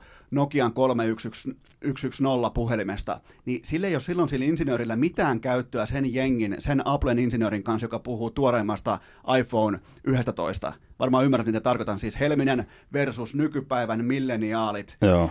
Mä en edes jos ne ei nyt sattuisi puhumaan kaikki suomea, niin mä en voisi mitenkään edes kuvitella, että ne olisi alustavasti edes samalla sivulla, koska Ahokkaan kulta vaikka niin erittäin samalla sivulla, hyvä ettei samaa, osittain jopa samaa sukupolvea, siis sitä puhuu samaa kieltä, samaa henkeä, vähän tukkaa taakse meininkiä. Sitten tulee ihan pystymetsä juntti, joka on tehnyt uransa sillä, että se nostaa YV:llä lättyä siihen neljön keskellä ja Karalahti laittaa sisään.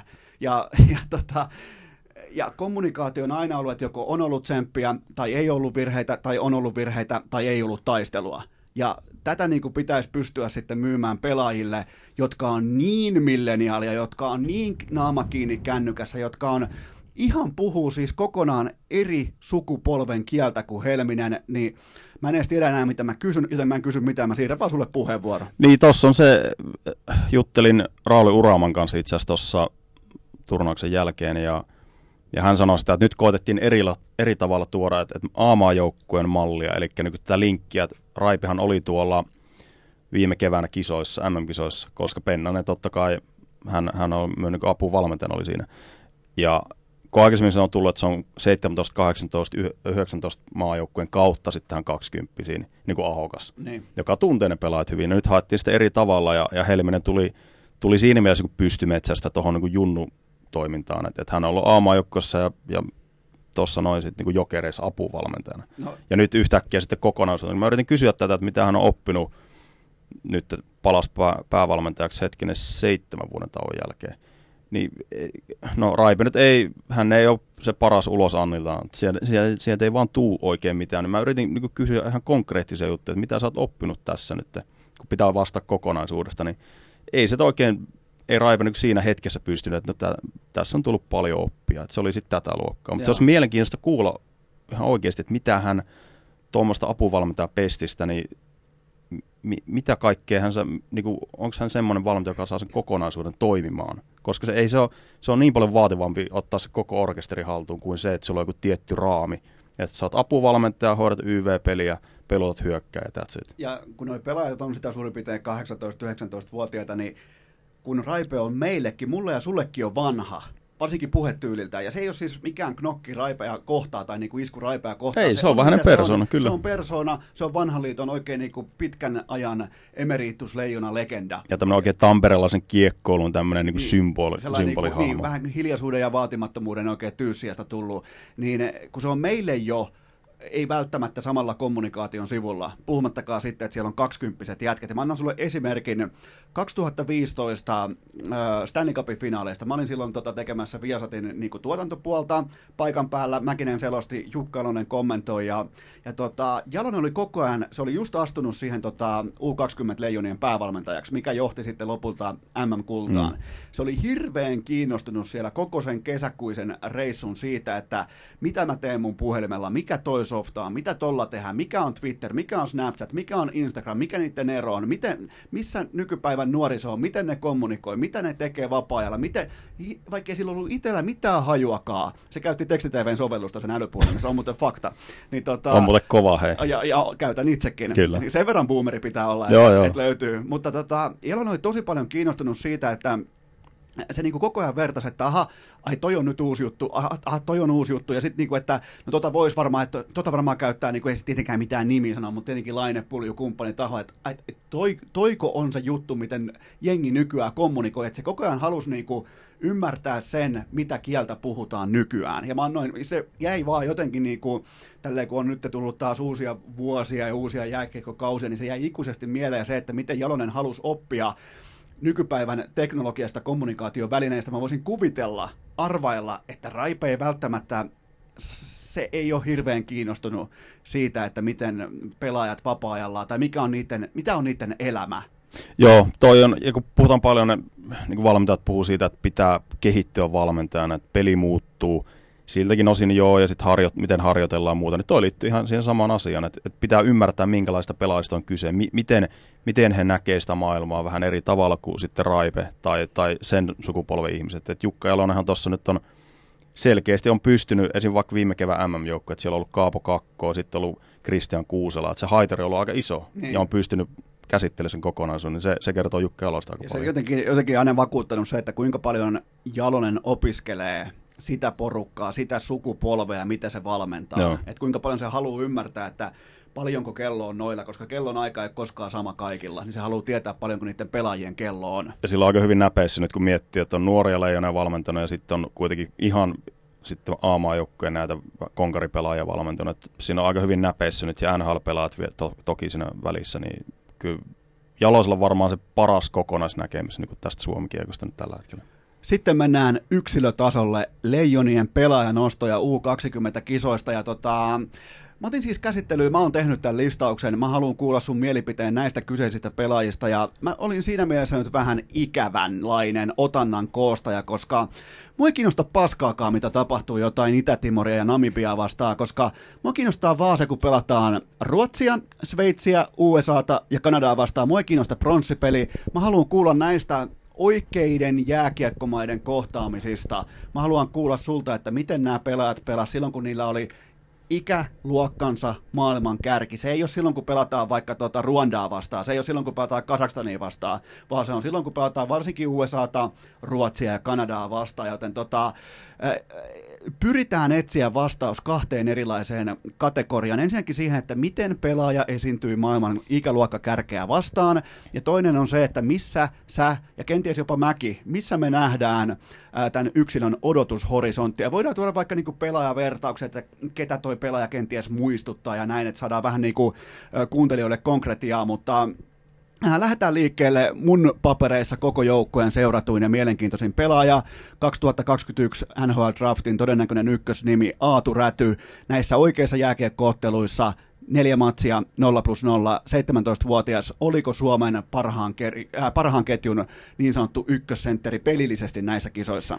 Mun mielestä pitää muistaa se, että kun Räty pelasi oikeastaan niin kuin vähiten monissa ottelussa hyökkäistä. Et siihen peliaikaan nähden niin pystyi siltikin näyttämään, että on oikeasti jo tälle tasolla häkkipäänä, olisi pystynyt pelaamaan paljon paremmat kisat, jos sitä vastuuta olisi tullut. Mun mielestä on ihan käsittämätön, että Aatu Rätyn kaltainen kaveri, niin pidettiin naftaliinissa periaatteessa koko kisojen aina. Varsinkin, kun se keskikaista oli mitä oli, niin 10 minuutin peliaikana ei tässä ole mitään järkeä. Ei ylivoima-aikaa ollenkaan. Ja kyllähän pitää pelaaja pitää palkita, että jos sä pelaat, pystyt suorittamaan kovia maita vastaan ja selkeästi pystyt tuomaan jotain lisäarvoa, niin miksei heitä tämmöisiä jätkiä enemmän asiaa. Niin ja ylipäätään valmennuksen pitäisi pystyä tunnistamaan ne yksilöt, jotka ei paskanna housuun ihan joka tilanteessa. Joo, sieltä niinku, ja se varsinkin, sä olit paikan päällä, siellä näkee tietenkin yksilön vielä paljon paremmin, mutta sen näki jopa niinku kotisohvalta ja sipsikulhon ääreltä, että toi jätkä ei pelkää noita hetkiä. Noi hetket ei ole niinku mitenkään sellaisia ylitse pääsemättömiä, että mä oon 17-vuotiaana MM-kisoissa, että tää onkin jännää puuhaa, vaan tosi rauhallisesti, tosi aikuismaisesti. Tuli vähän niinku Sassa Barkovi mieleen monellakin eri tasolla. Tuleeko sulle jotain niin kuin vastaavaa? Joo, Barkovi on hyvä esimerkki muistaa, että silloin, itse asiassa myös Helmisen kisat silloin, 2012, silloin oli häkkipäänä siellä mukana. Ja lähtivät muistaakseni myös, ei lähtenytkään, jatka vaan, ei ollut, siis ne oli Tomek Valtosen kisat, mitkä lähti Ufassa silloin vähän. Se lähti vähän lapaasta silloin. Jopa karsintoi. Totta kai. Joo, mä olin Las Vegasissa silloin, mä muistan vaan keskellä yötä tuli raportti, että nyt ollaan Ufassa kusessa.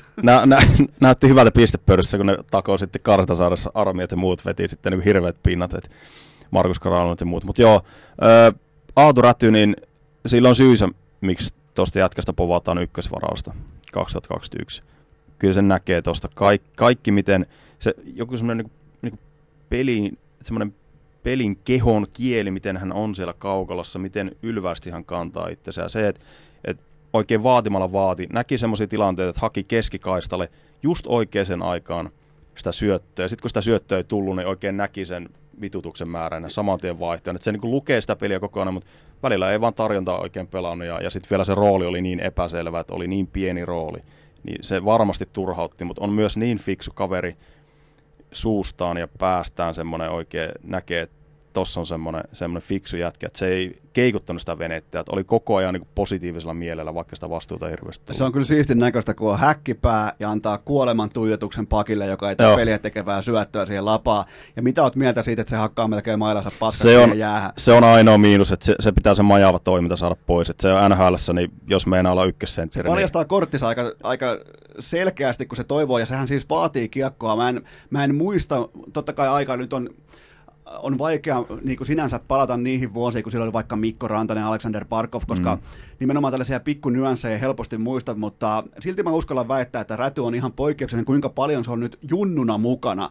Ihan siis nöösipoikana, jakaus suorana painaa siellä menemään, ja se vaatii sitä kiekkoa koko ajan itselle, että antakaa mulle, mä teen asioita. Mun mielestä se on helvetin hienoa, niin kuin, että uskaltaa ylipäätään tehdä sen statementin tuossa niin kuin heittomerkeissä jo liigatähtien keskellä, että antakaa mulle, mä vien tämän joukkueen eteenpäin. Et niinku, en mä tollaista ole nähnyt ikinä. Ei tule mieleen ihan hetkeen, että kyllä niinku toi jotenkin jää semmoinen, että nyt vähän hukattiin sitä potentiaalia näissä kisoissa, mutta no vuoden päästä Aatu Räty on tuon turnauksen ihan supertähti, että tulee dominoimaan kyllä, että tuossa nyt vielä vuosi liikaa pääsee pelaamaan tuossa noin, ensi vuonna voi olla aika tämäkkää tavaraa. Ja sä käytit muistaakseni termiä autopilottipeluutus, niin käytännössä sen uhri nyt kyllä lopulta, koska se Mä en edes välttämättä vaadi sitä, että jos pelaat hyvin, niin sut palkitaan, vaan sitä, että jos saat selkeästi muita parempi, niin sä pelaat enemmän, jos te haluatte voittaa. Pitäisi olla niinku ihan eka asia valmennuksella, kun pelutetaan joukkuetta.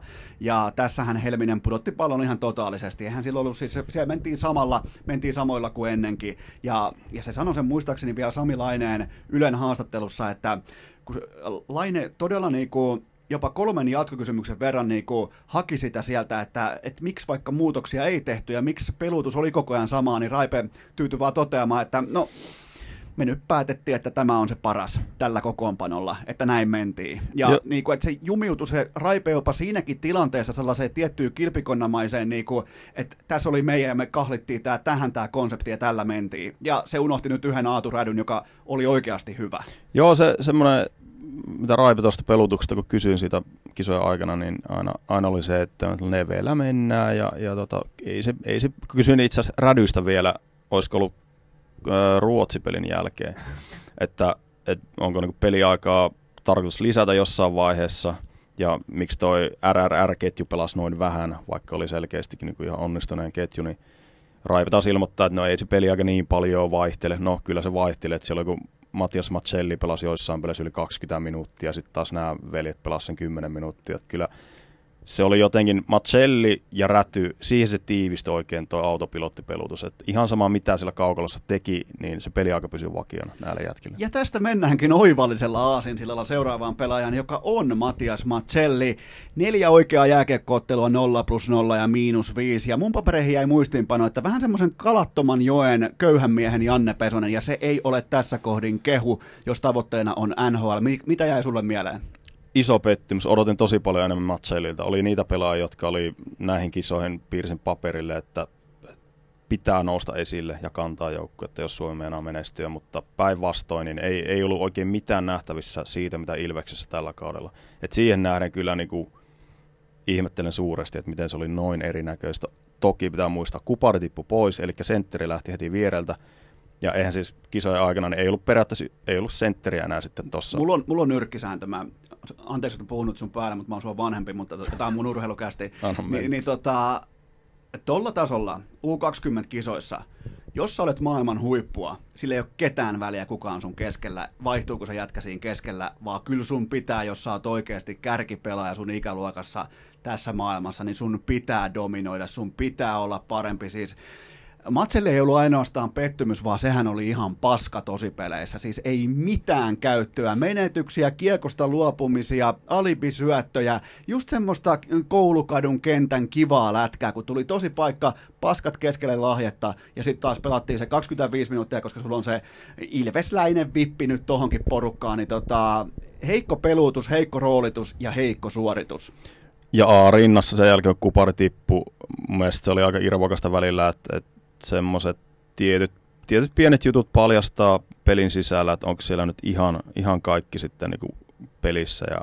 Ja tämmöisiä vähän niin kuin alibi syöttää, tämmöisiä alibipelaamista, paineen antamista katseella, vähän annetaan painetta ja ollaan tekevinään oikeita asioita, mutta ei, se oli enemmänkin semmoista niin kuin omaan pussiin pelaamista liian paljon Maccellilla ja niin kuin se, tuohon äskeiseen, niin eihän Maccelli ole ikäluokkansa helmiä, että se kertoo jo se varausnumero kertoo siitä, että eihän ole mikään ykköskierroksen varaus. Niin, mutta siis jos sä oot ykkösketjun pelaaja, niin sulta otetaan, että sä oot niinku kuitenkin piste per pelijätkä liigassa, kyllä sun tietty, niinku, sun pitää olla silloin tietyllä tapaa ton joukkueen ehdoton liideri. Kyllä pitää, ja toi mun mielestä paljasti tuo turnaus siitä, että no, et siihen on vielä matkaa, että SM-liigakausi Ilveksessä on ollut semmoista korkealentoa. Ei kokki niin hyvä, että tulee herätyskello. Aika kuitenkin Ylen kanavilla kirkkaissa valoissa erittäin niin kuin isosti katsottu. Jos verrataan vaikka Ilveksen peliä ja Saipaa vastaan tiistai-iltana, Telian katsojaluvut versus Ylen katsojaluvut, sitten kirkkaat valot. Vaikka just otetaan välierämatsi Kanadaa vastaan lauantaina, niin se tulee se herätys aika kylmällä tavalla tuossa tilanteessa, koska heittomerkeissä koko kansa katsoi. Kyllä. Ja tuo on varmasti, tekee ihan hyvääkin varmaan tuommoinen pieni tylympi turnaus tähän väliin, että on ollut sen verran onnistunut syyskausi ja muutenkin ollut, kaikki on toiminut siinä mielessä, mutta kyllä tuo myös paljastaa siitä, että Ilveksessä on sitten, se ympäristö on vähän erilainen sitten toimia siellä ja ketjut ja muut, missä pelaa tällä hetkellä, niin se pystyy vähän hautaamaan niitä heikkouksia. Okei, Kristian Tanus. Itellä ei ollut mitään niin kuin maagisia muistiinpanoja ennen turnauksen alkua, mutta näihin 4 oikeaan jääkiekkootteluun 1+3 ja USA-pelin. Tämä voittomaalin syöttö Nouluukilla ihan siis kiva siihen 4 keskelle ja mun papereihin jäi positiivisia merkintöjä. Mitäs sulle? Erittäin.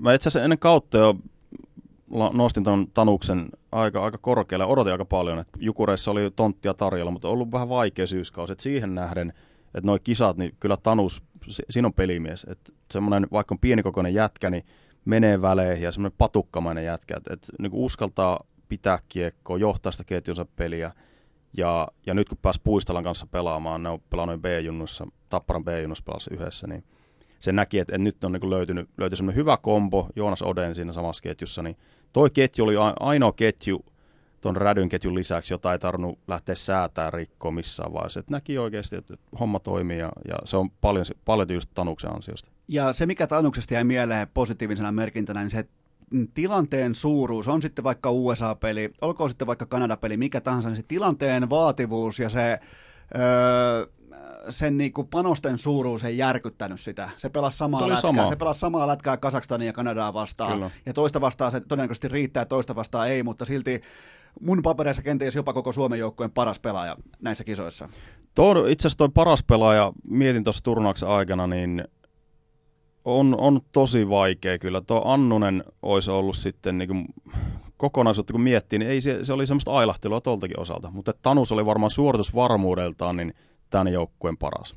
Okei, Patrik Puistola, 4 oikeita jääkiekkoottelua 1+1, ja mun papereissa lukee tällainen merkintä, että laidassa kiinni kuin robottiimuri konsanaan kämpässä, siis aika paljon kuitenkin niillä alueilla, mistä jääkiekkootteluita isoja maita vastaan hyvin harvoin ratkotaan.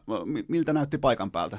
Kyllä se vähän sitä, semmoinen tietty poikamaisuus paistaa vielä Patrik Puistolan pelaamisesta, että Puistolan kanssa niitä pelaajia, että odotin, että olisi tänä vuonna jopa voinut taistella jostain vuoden tulokkaan tittelistä, mutta no Tapparan koneistossa niin ei tuommoiselle jätkille ihan helposti sitä peliaikaa tule, mutta mun mielestä Jukuressa näytti, että jos vastuuta tulee, niin pisteitä hän osaa tehdä, ei siinä ole mitään ongelmaa, mutta kyllä vielä on matkaa siihen, että jos Carolan Hurricanesi kokoonpanoon pitäisi mennä jossain vaiheessa, niin tässä on vielä otettava aika paljon askeleita tuossa niin ihan liigakentillä, että sinne kannattaa lähteä. Ja siis ehkä näistä hyökkäistä, mitä nyt on käyty läpi, niin sellainen, totta kai Räty oma lukunsa, mutta sellainen ihan selkeä raakile vielä, joo, että vasta niin kuin, että se peliäly ja kiekollisen pelin ymmärrys on siellä, mutta ne rakennuspalikat siinä ympärillä ei välttämättä ole ihan vielä valmiita. Joo, ja ensi vuonnakin saat varmaan sitten, niin kun, no tässä on vuosi aikaan rakennella tota temppeliä ja saada vähän pihviä kehoon, mutta just toi raakile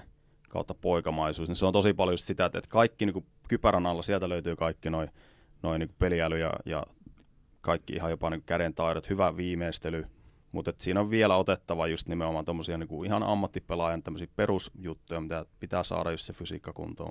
Ja sitä kautta niinku varmaan nähdään parempi Puistola. Mulla on sulle tulikuuma Puistola-knoppi, nimittäin uudessa NHL 20-pelissä hänellä on faijansa profiilikuva. Toi on aika klassinen. Joo, toi on jopa niinku kunnioittava mun mielestä. Tulee niinku, kun miettii kuitenkin, että sulla on niinku legendaarinen pakki siihen heittää, niin kyllä siinä saa vastustajat aika paljon riskejä, koska nehän skauttaa toisia pelistä. Joo, siis joo. Sehän on ihan karu fakta, että junnut skauttaa toisia, ne katsoo toistensa attribuutta ja niin kuin NHL 20 pelistä, niin siellä on se faija katsomassa, niin kyllä mä vähän huomasin, että vastustaja olisi skautannut, niin nyt sieltä tulee se kova, ihan aikuisen näköinen. Sitten sieltä tuleekin se ihan vipeltäjä poika, joka pyörii pitkin laitoja, niin aika kova bluffi, mutta tota en tiennytkään. Seuraavasta pelaajasta mulla ei ollut mitään muistiinpanoja, mutta Joonas Oden, 4 oikeita peliä, 2+0 ja se hieno voittomaali USAta vastaan, tosi aikuismaista jääkiekkoa, mutta kerro nopea sun Oden tarina ja kerro, että minkälainen pelaaja.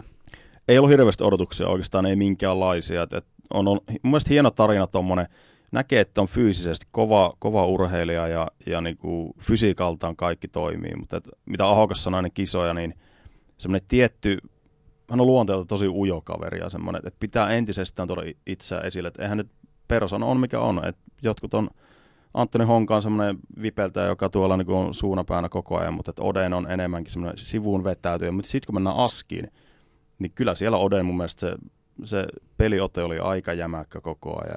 Ja vähän semmoista niin voimahyökkään profiilia. Et varmasti voi olla, että ensi kesänä niin joku NHL-seura poimii jossa myöhemmillä kierroksilla, koska ei NHL-varausta vielä. Joo, ja varmaan jäi siis scouttien papereihin useampi plussa nimenomaan ihan siihen, varmasti. Mitä voi rakentaa tuohon päälle. Koska pienen askiin vielä tuommoinen kaveri. Niin siinä oli paljon hyvää. Siinä jotenkin niin jäi, että varsinkaan kun ei ole hirveästi odotuksia etukäteen, niin sitten niin pystyy noin hyvin esiintymään.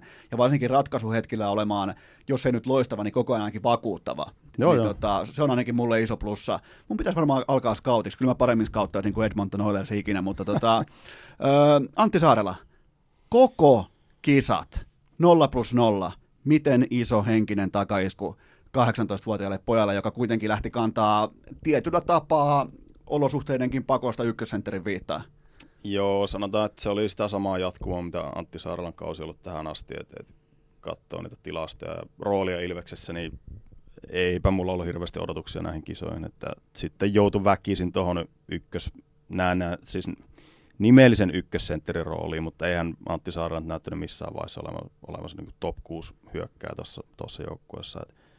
Pakottamista ja se ketju ei toiminut missään vaiheessa. Et siellä oli just Maccelli, Saarela, niitä pyöriteltiin vähän miten sattuu. Ja se oli, Antti Saarelan kisat oli just sen näköiset, mitä voi odottaa tuommoisen liigakauden jälkeen tai syyskauden jälkeen. Mulla ei ole siitä mitään lisämuistiinpanoja, mutta ootko koskaan nähnyt hänen faijansa Pasi Saarella mailan tuppia? Oon nähnyt, muistan kyllä hyvin ja mietinkin, että onko kukaan noista, onko Aleksi Saarella, ei taida olla samanlaista tuppia, että kukaan ei ottanut mallia ainakaan siitä. Se on rohkea, se on melkein jopa niin kuin borderline, että pitäisikö tulla pelikieltoa. Ja Antti Saarella erottuu kyllä kaukalosta, mutta se on tämä luistelutyyli, en ole nähnyt noin tuommoista luistelutyyliä, että selkä suorana ja pää noin ylhäällä. Tässä hänellä on kuulemma oma lempinimikin tuolla NHL-scouttien piireissä, mutta jätetään sen nyt kertomaan. Sitten muutama puolustaja pöytää. Ville Heinola, 4 oikeita jääkiekkoottelua 0+2. Ja odoteltiin totta kai, koska iso syksy, jopa melkein läpimurto NHL:ssä, sen jälkeen vaikeita lukossa. Mikä on sun arvosana, Heino? Oliko se johtava? Oliko oikeasti uskottava, johtava kiekollinen pakki? Ei, mun mielestä jäi vähän siihen samaan rooliin, mitä viime vuonna. Et viime vuonna ei odotettu hirveästi mitään. Häkkipäänä tuli ja oli yllättävän hyvä. Pääsi vähän niin kuin takaportin kautta tuohon kisajoukkueeseen, että aloitti kauden A-junnuissa.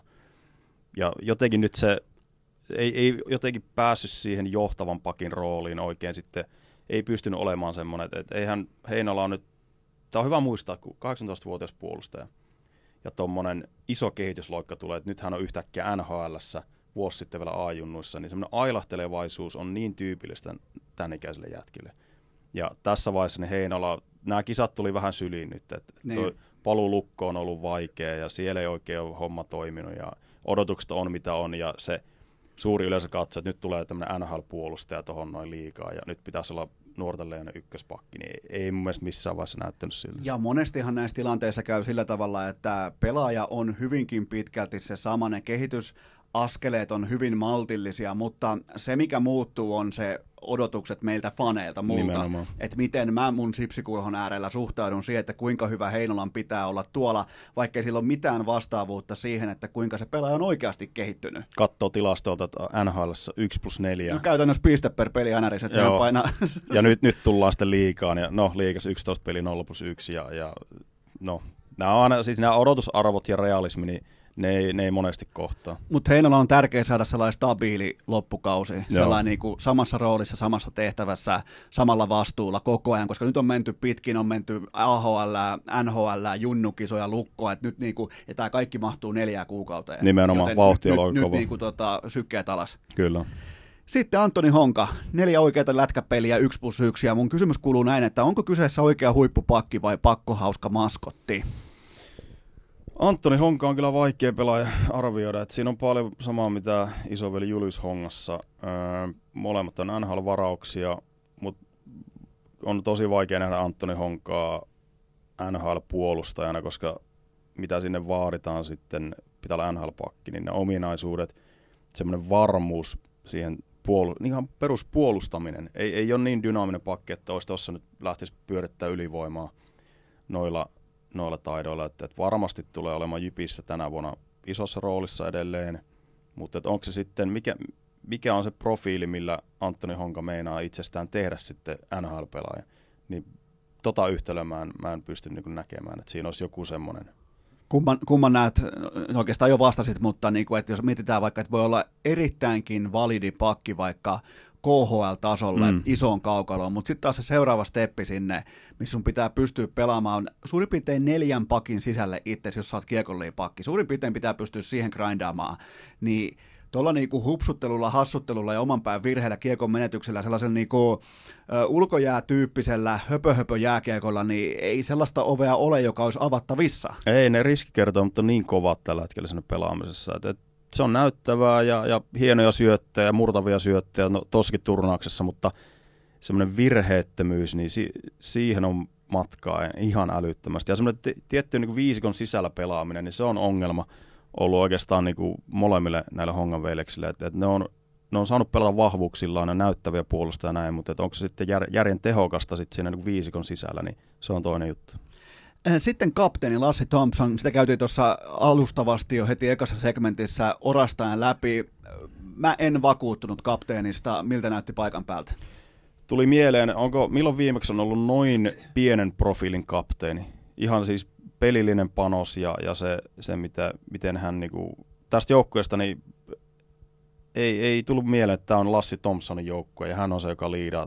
Se oli rinnassa ja media-aikaa tuli paljon, mutta jäällä nähtiin aika vähän. Mun mielestä iso pettymys, yksi isommista pettymyksistä kanssa tässä. Nyt kun alkaa oikein pohtia vähän niin kuin tuosta koko tämän niin kuin paradigman rinnalta, niin jos aletaan oikein pohtimaan, että jos miettii, riitti se pelkästään, että on Ilveksen logo rinnassa, riittää kapteeniksi ja sitten siellä on myös Ilves-legenda päävalmentajana, niin voidaanko vetää sellainen aika kulmikas johtopäätös, että Tampere on tuhoamassa suomalaista jääkiekkoa valintakerran? Sano nyt se, niin päässään hakutaan vähän tamperelaisia. Eli Ilveksen piikkiin menetään. Se on sanottava, että ei mene ihan nappi Ilveksen pelailla tämä turnaus. Niin. Siellä Tappara-pelaajat kyllä oli enemmän esillä sitten, jos Tanuksen voi nostaa, Tappara kasvatti kuitenkin. Ipalaisilla ei mene ihan lapaan nyt. Ai, mutta et kuitenkaan lähde vielä ihan niin rohkeasti, että Tampere on tuhonnut suomalaisen jääkeikon. Koska mä haluaisin sen lauseen jotenkin niin kuin jalostaa pidemmän. Joo, mä tiedän. Tai syöttää tuonne selkäytimiin ihmisille.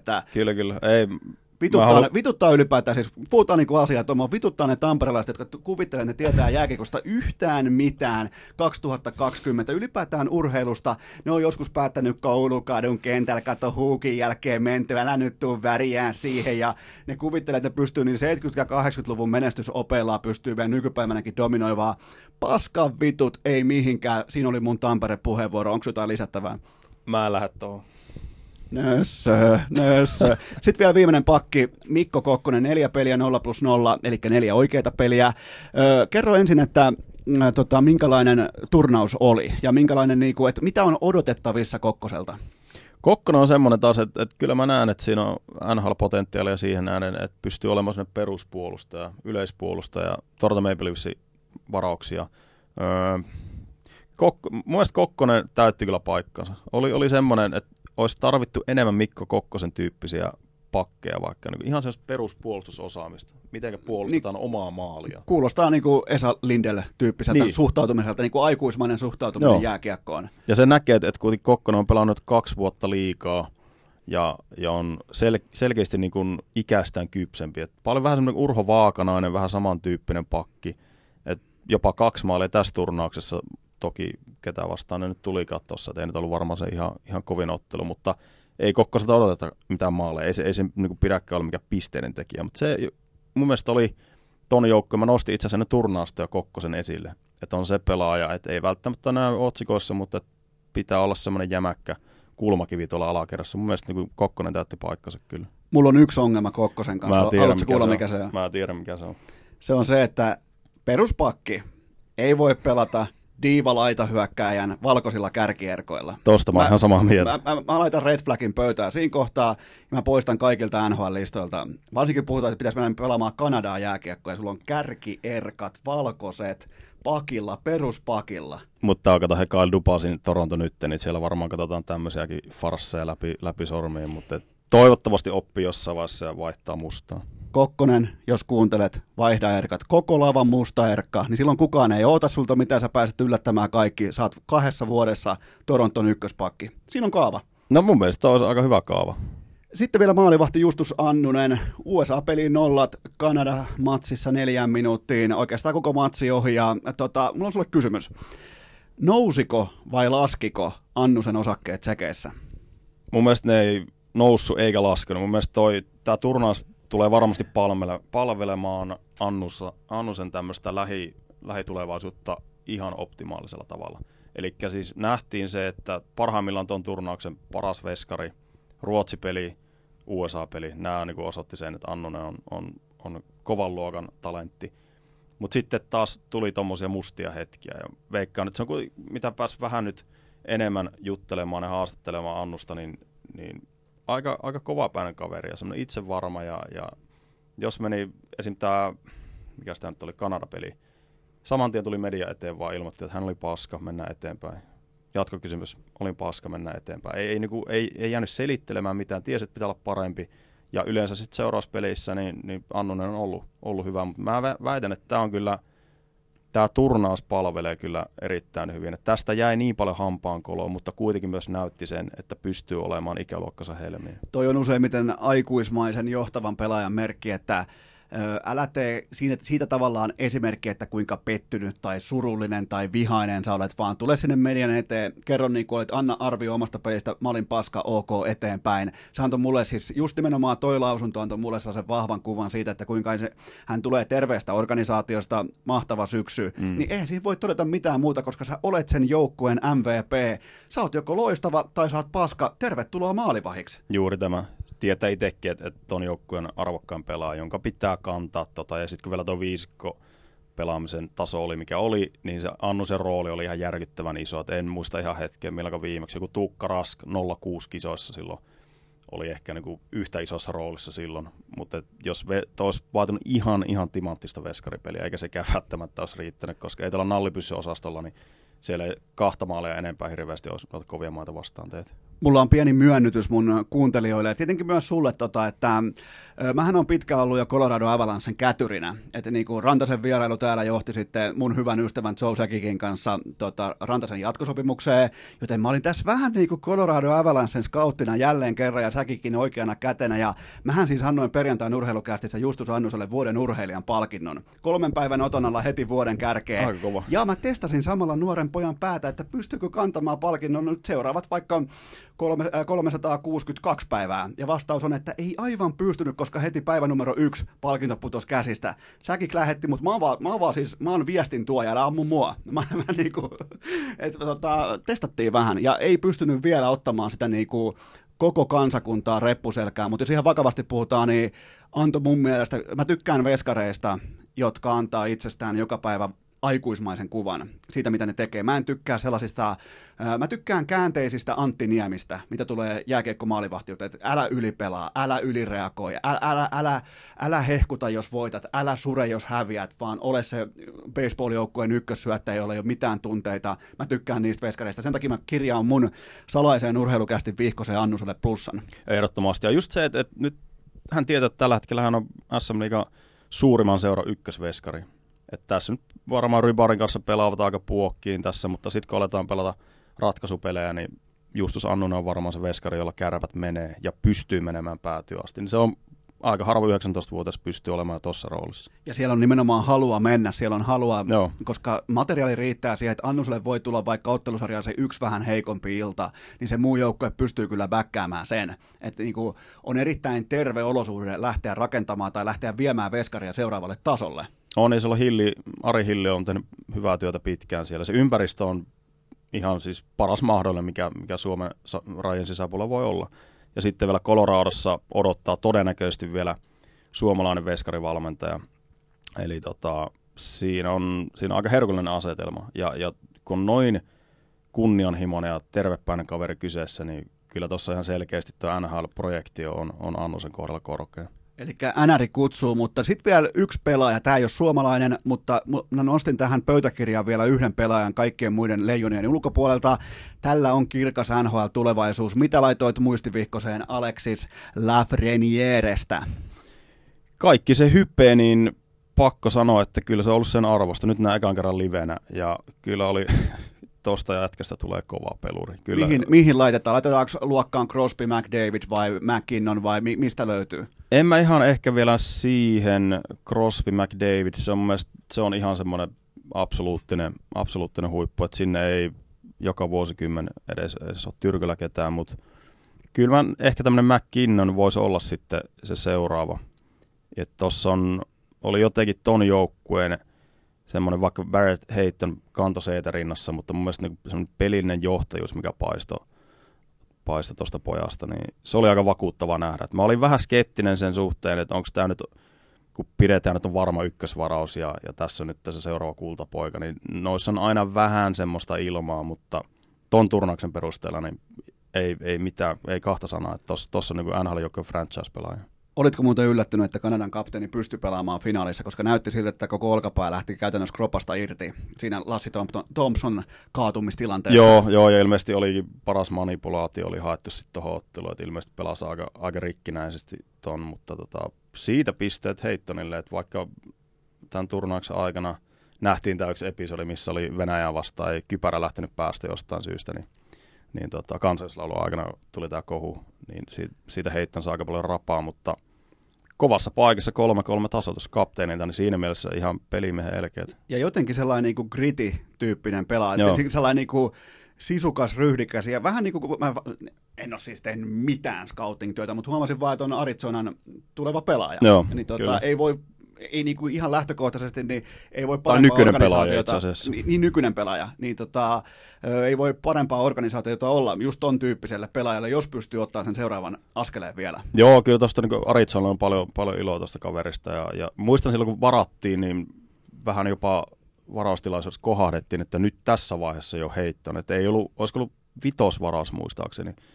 Ei ollut, siinä vaiheessa ei vielä pidetty, että heittoon olisi mennyt. Siitä Arizona scouttiosastolle pisteet, että tiesivät tasan tarkkaan, minkälainen pelaaja on kyseessä. Sitten mennään NHL-maailmaan, mutta ennen kuin liikahdetaan niihin kaukaloihin, mulla on teille nopea Viaplayn mainos. Tämä on kaupallinen tiedote ja sen tarjoaa viaplay.fi, koska viikonloppuna 3 primetime-matsia Helmenä. Siellä on itse asiassa Helmenä, siellä on Laine vastaan Pekka Rinne. Ja kysymys kuuluu, Sami Hoffrén, milloin seuraavan kerran Viasatin studiossa? Kansa vaatii tietää. Kirkkaasvaloissa 19. tammikuuta. Ville Nieminen on toinen asiantuntija studiossa. Eli käytännössä onko tämä ihan tietoisesti mulle synttärilahja, koska mulla on siinä parin päivän sisällä synttärit? Todennäköisesti näin. Joten todennäköisesti nyt näin. Mun synttäreiden kunniaksi kaikki te rakkaat kummikuuntelijat menette osoitteeseen viaplay.fi ja tilaatte Viaplayn itselleni. Hoffrén tilaa, mä tilaan. Siellä on ensi viikonloppuna 3 NHL primetime-matsia. Siellä on NFLn koko kauden paras viikonloppu, NFL Divisional Round, joten huippumatseja viikon kuluttua sitten 1,5 viikkoa lauantaina viikonloppuna lahsuyönä Conor McGregorin paluu häkkiin PPV-tuotteena, joten mene osoitteeseen viaplay.fi. Me jopa niin kuin voisin heittää ukaas, että jos et mene, niin me ei jatketa. Me ollaan hiljaa. Mennään lockouttiin. Tuo voisi olla aika kova, joo. Täällä on Hoffréni tällä hetkellä otti jo lockout-asennon ja se laittoi mikrofonin nyt tuohon jalkansa päälle, joten mene osoitteeseen viaplay.fi, niin me jatketaan NHL-kaukaloiden puolelta ja nyt Hoffrén ottaa tuosta, se meni oikeasti lockouttiin, se ottaa Oshii urheilujuomaa, se on siis aivan täysin lahjoittavissa toikin kaveri, niin okei, likimain tasan puolet kaudesta pelattuna ja mä tarvin tiedon seuraaviin askarruttaviin asioihin, joita mä ylipäätään mietin noin niin kuin yöt läpeensä. Lähetään numerosta 1 liikenteeseen. Kaapo, Kippo, Kuppi, Kuppo, Kakko. Tulokaskausi menossa. Onko tää kausi jo nyt epäonnistunut? Varmaan monien papereissa kyllä. Siihen nähden, että mitä odotettiin, että Calder-ehdokkuutta ja mitä vaan, mutta edelleenkin se kokonaisuus, mikä Rangersissa on, se ympäristö, missä nyt pitäisi operoida, niin se on aivan karmealla tasolla. Että ei ole kuitenkaan semmoinen franchise-tason sentteri, koska ei ole selkeästikään ei ole sentteri pelipaikaltaan, mutta ei ole vielä tällä hetkellä niin pelaajatyypiltäänkään semmoinen. Että se kokonaisvaltaisuus, mikä Kakon pelaamisessa on tällä hetkellä, niin se on aika vajaavaista vielä. Että se on sitten hyökkäyssuunta. Sitten kun ollaan hyökkäysalueella, niin joo, homma toimii, mutta ei tuommoisessa ympäristössä ja tuommoisessa joukkueessa niin 18-vuotias kaveri, niin se on sitten ton näköistä. Rangers erittäin mielenkiintoinen se ylipäätään, koska siis nehän ei ole varannut viimeiseen 30 vuoteen. 20 vuoteen ei ole päässyt varaamaan top 2 kertaakaan. Ja nyt kun se tuli sitten sellainen niin kuin ikäluokkansa Helmi sieltä Manhattanille, niin hirveitä poukkoilua. Ykkösketju, ykkösyyveen, kakkosyyveen, nelosketju, kolmosketju, ykköspakki, hyvä ettei veskariksi, niin onko siellä organisaatiotasolla tietoa siitä, että miten talenttia ajetaan sisään, koska sitä ei ole ajettu? Hyvä kysymys. Se on, veikkaan, että tosta se tuleekin. Että organisaatiossa se on ollut, ei ole tehty tämmöistä uudelleenrakennusta ties milloin viimeksi. Että Rangers on ollut olevinaan liian iso tähän. Ja sitten kun tämä pari vuotta tehtiin, tämä päätös, että nyt lähdetään rakentamaan uudestaan, niin se on ollut aika nopeasti. Tehtiin niitä peliliikkeitä ja käännettiin sitä kelkkaa. Sitten tuli Kakko tippu syliin vähän yllättäen tuossa Lotossa. Niin onko siellä sit sitä täyttä ymmärrystä ja osaamista sitten jalostaa tämmöistä pelaajaa, niin tuosta mä en olisi niinkään varma. Et se on enemmänkin tämmöinen tähtitehdas ollut siellä, että on otettu valmiita pelaajia aina perinteisesti Rangers ja sitten sieltä niin lähdetty rakentamaan. Ja mulla on ollut suuri ongelma Kakon kaudessa niiltä osin, että jokainen ilta voi olla keskenään erilainen. Sulla Joo. voi olla tiistaina vaikka huippu ykkösketjun suoritus, 18,5 minuuttia peliaikaa, sulla voi olla torstaina 10,5 minuuttia peliaikaa, 0 laukausta. Sä pelaat jotenkin niinku käytännössä nelos-kolmosketjulaisten, käytännössä AHL-pelaajien kanssa, pelaat NHL-sarjaa, niin sellaista stabiliteettia, varman arjen niinku sementointi on puuttunut kokonaan, ja se aiheuttaa tällä hetkellä tuossa nuoressa kaverissa, mä en voi sanoa, että mä olisin Kakkoa seurannut C-junnuista asti, mutta se mitä mä olen häntä seurannut, niin en mä ole koskaan nähnyt häneltä epävarmuutta, ja nyt sitä on ollut nähtävissä. Se on, joo, toi on totta, ja kuitenkin on aina ollut junioritähti, ja aina ollut se joukkueensa pistelinko, johon katseet suuntaan, ja sitten kun vielä tommonen uusi ympäristö, ja sitten kun tää pelutus on mitä on, niin siinä menee, se on ymmärrettävä, että se on mennyt noin solmuun sitten toi koko touhu. Et tällä hetkellä just tuo AHL-kortti, mitä on vilauteltu välillä, niin kyllä mä sitäkin miettisin jossain vaiheessa, että olisiko parempi vaan sitten viedä niin kuin eri ympäristöön AHL isolla minuuteilla. Kyllähän, mutta tämä on jotenkin, tämä on kuitenkin ollut jo puolimatkan Groovissa kaudessa, niin onko tämä sitten vähän jopa liian myöhäistä sitten lähteä tekemään tuommoisia peliliikkeitä? Ei välttämättä, koska Rangersin kausi kuitenkin on ohi. Seuraava tärkeä päivämäärä on NHL:n drafti, joten tankkaamista. Kyllä niin kuin nuoren talentin tai sen arjen tason niin kuin perussuorituksen löytäminen pitäisi olla nyt prioriteetti numero 1.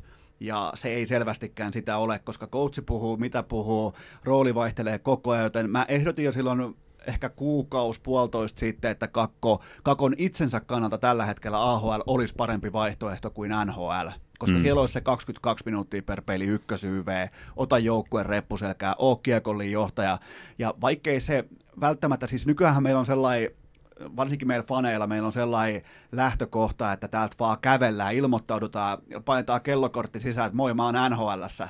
Niin tietenkin, koska Laine, kumppanit, ne on tehnyt ihan älyttömiä läpimurtoja. Heiskanen, hyvä, ettei suoraan lentokoneesta ykköspakiksi.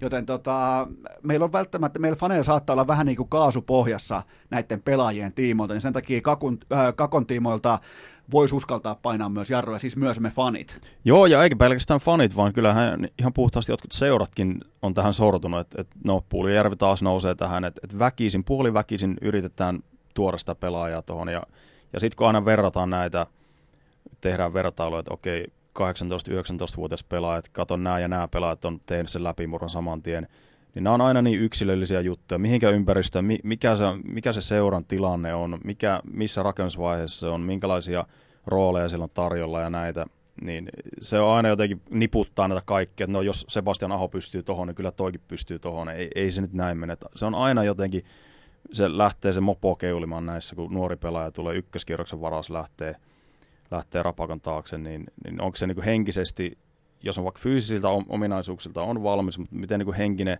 kypsyys ja tuommoinen, miten pystyy käsittelemään sitä uutta tilannetta, että junioritähtenä siirtyy NHL-seuraan, ja sitten siellä ei sitä punastamattoa välttämättä levitetäkään saman tien eteen. Ja ylipäätään se, että kun mietitään Kakkoa, niin ihan puhtaasti urheiluuraa, 18-vuotiaiden kultaa, 20-vuotiaiden kultaa, miesten MM-kultaa, niin nyt kun sä tuut sieltä korkeaa harjanteelta ja se arkirealismi lyö aika kovaa tällä hetkellä, niin nythän sitten ekan kerran vasta mitataan Kaapo Kakkoa, että miten se tästä nousee, koska jos se tämän käsittelee, ja sehän on siis aika paljon kiinni nyt sitten tietenkin organisaatiosta, taustajoukoista, kaikesta siitä, että miten se käsitellään. Jos tämä luetaan nyt vaikka omissa papereissa, niin mä voisin helposti kuvitella, että tämä on Kakon omissa papereissa, tämä on ihan katastrofaalinen pettymys, tämä kausi. Ihan varmasti on. Niin miten siitä rakennetaan? Mä nimittäin voisin kuvitella, että lähtee nimittäin leukarintaa aika tiukasti kesäksi lockdown season ja ihan täyttä laitaa itsensä semmoiseen tikkiin syksylle, että se kaataa kaikki puut tieltä. Mulla on siis tällä jotenkin niinku etiäinen tuosta jätkästä. No jos pitäisi veikata, niin toi on varmaan se todennäköisin vaihtoehto. Että kyllä niin kuin ensi kesänä Turussa, niin siellä on rauta nousee varmaan aika rivakasti. Ja sitten kun tietää vielä, mikä se treeniympäristö on siellä ja se ryhmä, missä Kakko harjoittelee Petteri Lehdon pelaajia, eli tähän kuuluu Mikko Rantanen, Ristalaista ja kumppaneita. Että sieltä puolella varmaan tämä on varmasti ihan hyvä ja opettavainen kausi Kakolle, että se korkea lento nyt vähän tippuu tähän maanpinnan tasolle enemmän, ja sit se varmaan tuo hänelle semmoista niin kuin lisää halua ja semmoista niin kuin näyttämisen halua enemmän tuohon ensi kauteen, että tietää, että hän on ikäluokkansa helmiä ja ei ole mitään syytä olettaa, että ei pystyisi olemaan NHL:ssä ihan kovaluokan pistelinko. Sitten seuraava suomalaispelaaja, joka ei koskaan ole ollut ikäluokkansa helmi, mutta Herran Jumala, Joonas Donskoi.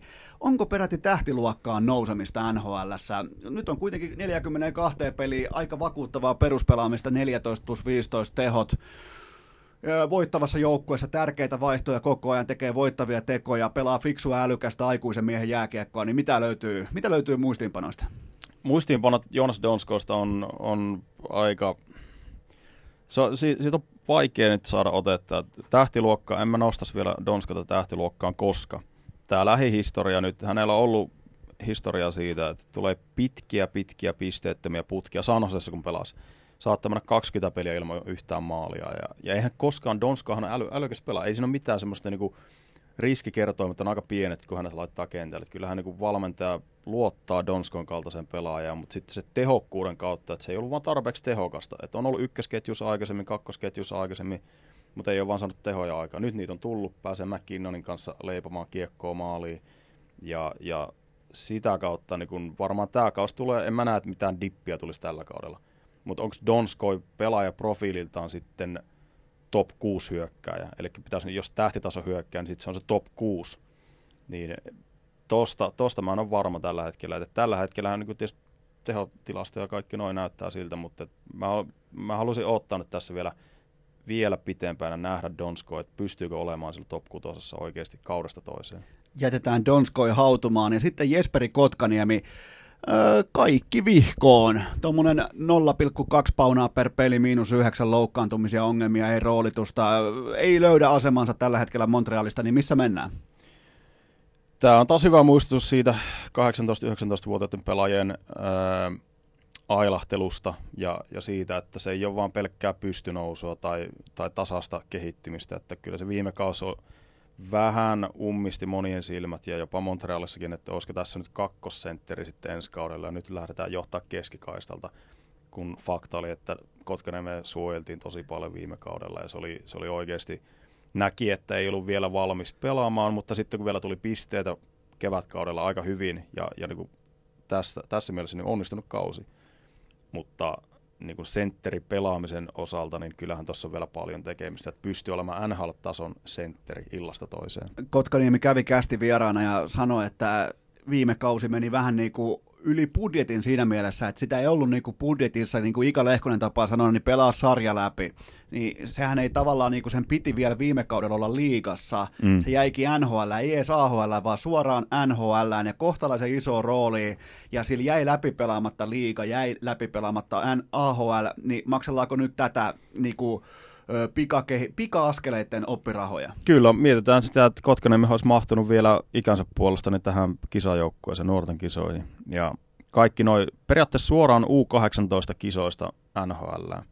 Toki siinä kun liigassa pelasi tietenkin seurajoukkueessa, mutta niin kuin näin karrikoisesti sanoin, niin siinä jää steppejä ottamatta.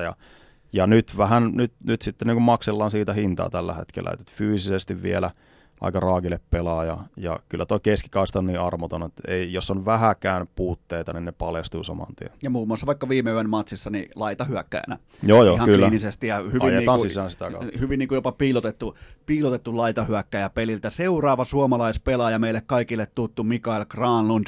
Kysymys kuuluu, menikö juna jo? 35 matsia, 6+8 ja maineteot hyvinkin minimissään. Toinen peräkkäinen kausi, joka on ollut tosi tahmea, varsinkin Nashvillessä, kun siirto tuli silloin, niin ei oikein niin kuin, ei ole löytänyt paikkaansa missään vaiheessa. Ja sitten kun sitä Nashvillen kokonaisuutta katsoo tällä hetkellä, niin siellä on semmoinen tietty, ei voi sanoa johtajuusvaje, mutta se paletti on tällä hetkellä nyt vähän sekaisin. Että siellä on laatua löytyy, mutta onko sitten oikean tyyppisiä johtavia pelaajia tuossa joukkueessa. Ja Granlund ei ole. Se on vähän, Granlund vähän hautautunut Nashvillessä niin kuin tonne. Se oli Minnesotassa pelillinen johtaja, ton joukkueen paras hyökkääjä. Nashvillessä jotenkin on jäänyt siihen vähän niin kuin väliinputoajaksi, että pelaa ylivoimaa joo ja saa vastuuta, mutta ei ole pystynyt olemaan mikään tuloksentekijä todellakaan tuossa joukkueessa. Niin, eli mä tykkään sanoa, että pelaaja, urheilija, on sitten laji mikä tahansa joukkueen laji, niin sä oot joko ammus tai sä oot hylsy, kumpi tällä hetkellä MG on? No hylsy, ainakin nyt tällä hetkellä mitä katsoo tehoja ja sitä pelaamista, niin ei siinä ole hirveästi tällä hetkellä oikein niin mitään hurrottavaa. Onko se muuten kesällä ufa? Granlundin sopimus, nyt kun sanoit, on kyllä taitaa itse asiassa loppua tähän. Se taitaa olla jo 2020 katkolla. Joo, nyt pistit pahan. Tää pitäisi tulla apteekin hyllyltä, mutta katsotaan nopeasti. Alkoi muuten sormet vipeltää pitkin tietokoneen. Mä voin selittää tämän tilanteen nyt kuuntelijoille. Täällä nimittäin NHL-toimittaja otti nyt koko viikon. No niin, eli tämähän siis on, nyt sitten useamman miljoonan arvoinen dippi. Kyllä, tällä hetkellä kun katsoo, että tämä kaustuu 5,75 on siis tämän kauden palkka. Ja kun miettii, että silloin kun Granlund teki tämän sopimuksen. 3 vuoden silta. Joo, kyllä. Joo. Ja periaatteessa sillä niin kun laittoi kortit pöytään ja selkeästi, niin kun tuo eka vuosi oli siinä, muistan sen 17-18, niin näytti siltä, että erittäin hyvä ratkaisu, koska nyt niin kun pinnoja tulee ja varmaan tulee tekemään ison sopimuksen, mutta tästä vuodesta 6,5 miljoonaa, eli cap hitti on se 5,75. niin ton ikäiselle kaverille, 27, nyt tulee 28 täyteen helmikuussa, niin se on, toi on aika, niin kuin ufamarkkinoilla, niin ei Granlund ole hirveän herkullisen aseman itseänsä pelannut. Toki pääsee valitse seura itse, mutta kuitenkin, että nyt olisi niin paikkaa sulla iskeä ja ihan kunnolla saada niin kunnon tili tosta. Mä en voi tässä kohdin pelata kaksin korteen, koska mä silloin aikoinaan kehuin, muistaakseni Twitterissä siitä MGtä, että hän löi vetoa itsensä puolesta. Kyllä. Hän jätti jonkun varmaan $20 million pöytää. Ja löi, se oli just se 3 x 6 miljoonaa suurin piirtein oli se, eli 18 megaa oli se sopimuksen kokonaisarvo, ja se löi itseänsä puolesta vetoa, ja nyt tämä vedonlyönti aluksi näytti siltä, että nyt mennään laukaten pankkiin, ja tällä hetkellä näyttää siltä, että mennään niin kuin aika voimakkaasti pankin ohi.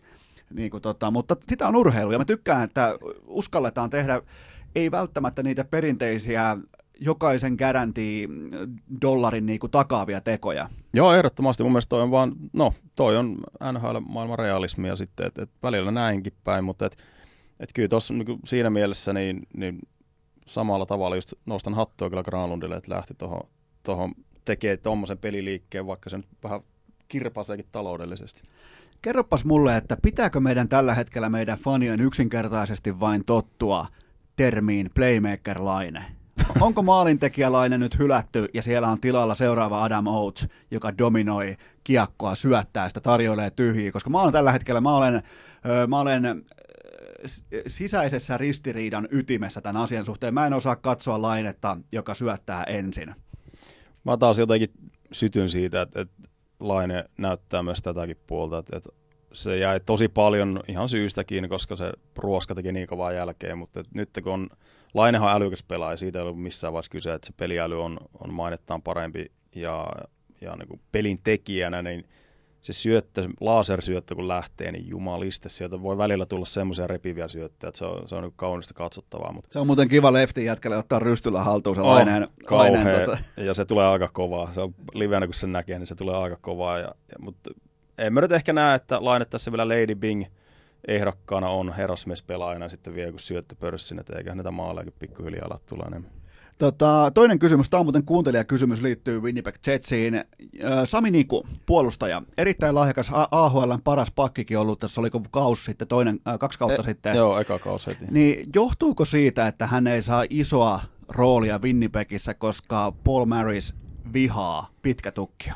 Tämä on kuuntelijakysymys, ei mun kysymys. Mä en ikinä menisi niinku tällaisiin henkilökohtaisuuksiin, mutta johtuuko siitä, että Morris vihaa? Koska Lainehan leikkasi Letin.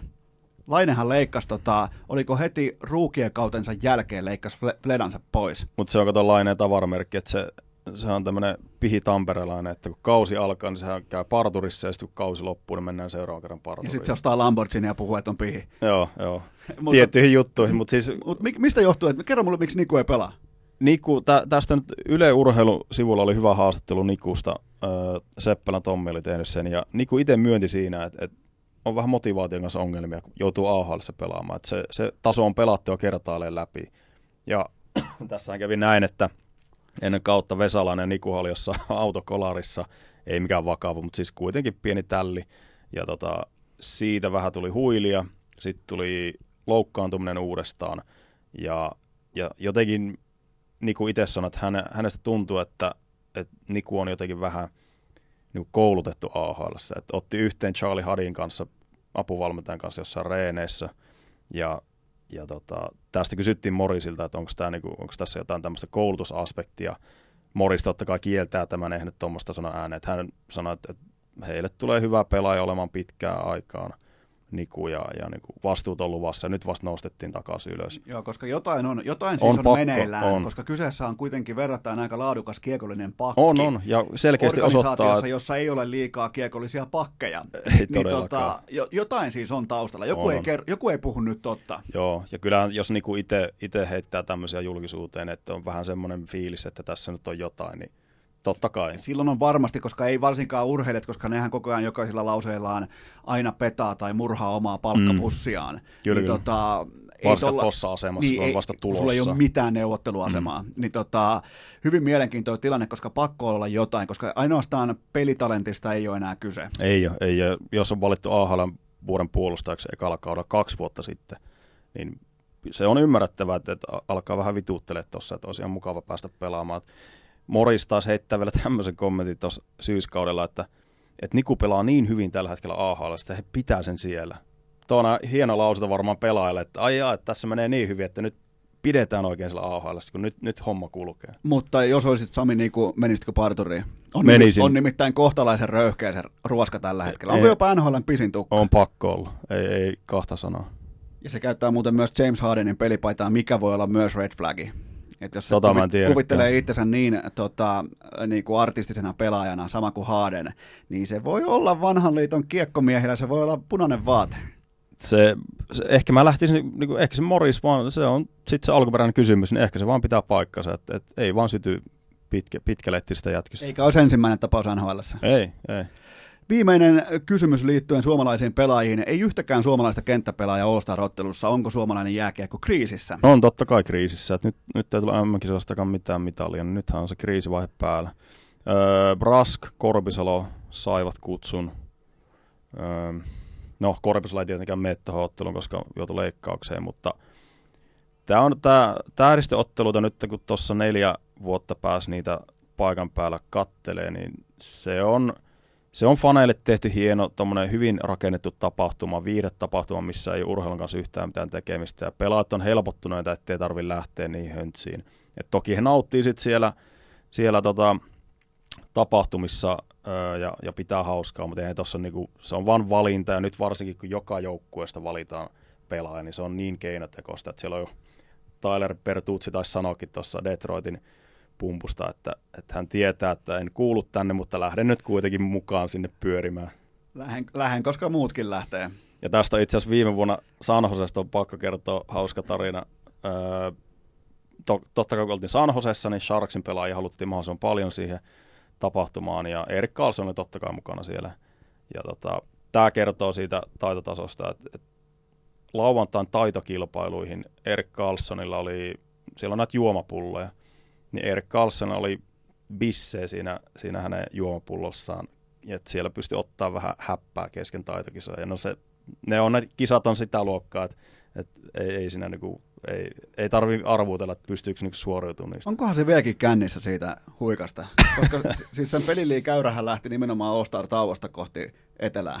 Joo, se voi olla. Ja sitten kun vielä käyttää päihteitä kesken peliin, eli näitä harvoja pelaajia, joka käyttää myös pussinuuskaa kesken. Se on taitolaji. Mä en siis itse osaa käyttää nuuskaa, mutta voisin kuvitella, että siinä tulee joskus sellaisia tärskyjä, missä voisi kuvitella, että se niin kuin pussi lähtee liikenteeseen siellä, mutta se on niin konkari käyttäjä, se ei käytä edes käsiä siinä, kun se laittaa sen. Joo, ja se pyörittelee suussa sitä kielellään, kato aina välillä. Mutta onhan näitäkin pelaajia, jotka on kuulemma vetänyt takavuosina niin kuin ihan löysällä nuuskalla, eli löyssillä. Siinä voi olla kova tälli tulee, niin siellä on pleksit sen jälkeen mustana. Urheilukästin nuuskakatsaus. Sitten muutama joukkueen nosto ennen kuin lopetellaan. Otetaan alkuun ihan journalismia, nimittäin uunituore viime yönä. Peter Laviolette otti kenkää Nashvillestä 5,5 kauden jälkeen. Ja ensimmäinen kerta Nashvillen 22-vuotisessa historiassa, kun annetaan kenkää. Oliko tämä päätös? Oliko yllättävä ja oliko se oikea? Ei ollut yllättävä missään nimessä. Onhan Laviolette ollut löysässä hirressä jo pitkään. Ja tässä nyt on vaan arvuuteltu sitä, että pystyykö Poil nyt, haluaako hän tehdä ensimmäistä kertaa GM-urallaan ratkaisun ja kenkiä päävalmentajan kesken kauden pois. Ja toi nyt kertoo paljon siitä, että kun tähän ratkaisuun päädyttiin, niin umpisolmu oli niin kova, että jopa Poil joutui turvautumaan tähän ratkaisuun. Että on aika lojaali ollut ylipäätään niin tuossa, mitä nyt on ollut Nashvillessä koko ton Nashvillen organisaatioajan. Mä tein tähän tällaisen NFL-tyyppisen tutkimuksen. Nämä oli mun papereissa divisioonapotkut. Todettiin vaan, että tällä valmennuksella ei voida voittaa kauden mittaan St. Louisia, Coloradoa, Dallasia ja Winnipegia pitkässä juoksussa. Tämä ei vaan riitä tämä taso, koska niiden divisioona on ihan saatanan kova. Joo, siinähän tuossa on, että kyllä tässä Nashville alkaa kiire tulla. Tässä ei enää niin kuin puhuta viikoista, vaan ihan päivistä, että nyt pitää alkaa voittaa tässä ja nyt. Ja monet NHL-seurat tekee näitä ratkaisuja nyt vähän senkin mukaan, että nyt tässä on tuhkimotarinoita, St. Louis viime vuonna sama homma, että kesken kauden kengitään ja Pittsburgh aikaisemmin ja sitten mentiin Kannuun asti, mutta vähän tämmöistä lapsen uskoakin näissä tietysti on varmaan näissä ratkaisuissa, että nyt tehdään joku muutos. Toronto teki tämän saman ja nyt näyttääkin tällä hetkellä ihan hyvältä. Mennäänpä Torontoon. Mulla on ihan nopea tällainen muutama revolverityyppinen isku sulle. Viimeiseen 20 peliin Toronto on NHL:n paras joukkue. Se alkaa olla ihan ok otanta. Se on suurin piirtein neljännes koko kaudesta, mutta voiko tätä kaikkea selittää ihan pelkästään vaan coachin vaihdoksella, vai oliko tämä pelaajien esiinastuminen, vai mitä sulla lukee muistiinpanoissa? Kyllä se on sekä, että en mä nyt näe, että Sheldon Keefe nyt yhtäkkiä niin kun on muuttanut kaiken. Et enemmänkin se, että pelaajat halusi muutoksen ja nyt on annettu enemmän työkaluja toteuttaa. Siellä on niin paljon sitä artistisuutta ja tämmöistä virtuositeettia tuossa joukkueessa. Siinä on annettu enemmän sille tilaa tuossa. Kyllähän se alku näytti siltä, että ihan samat puolustuspään ongelmat siinä oli. Mutta sitten kun alkaa tuommoinen positiivinen kierre, alkaa voimistua, pelejä voitetaan tasaisesti. Ja sitten siellä on ollut koko ajan, Fredrik Andersen on ollut kuitenkin pirun hyvä. Että se selkänoja on aika vahva siinä. Mutta enemmänkin tuo on ollut, että se on vapauttanut paljon energiaa tuossa joukkueessa toi valmentajan vaihto. Että se jotenkin se Babcockin, se alkoi olla niin jotenkin tulehtunut se ilmapiiri siinä, ja semmoinen negatiivisuus, mikä se niinku organisaation ympärillä oli, niin se piti jotenkin katkaista, ja tuosta ehkä varmaan niinku eniten nyt tällä hetkellä kyse. Pysytään Original Sixissä. Uskotko, että Detroit Red Wingsin Andreas Athanasiou pystyy miinus per pelitahtiin tämän kauden? Unelma on edelleen elossa. 36 matsia, 35 pakkasta. Pystyykö tähän uskomattomaan saavutukseen? Minä haluan uskoa tähän, mutta tässä on paljon matkaa. Mä haluaisin nähdä Connor Brownin nyt tällä hetkellä Detroitissa, eli tämä miinuskuningas OHL:sta silloin pelaa tällä hetkellä Ottavassa, joka veti silloin jonkun...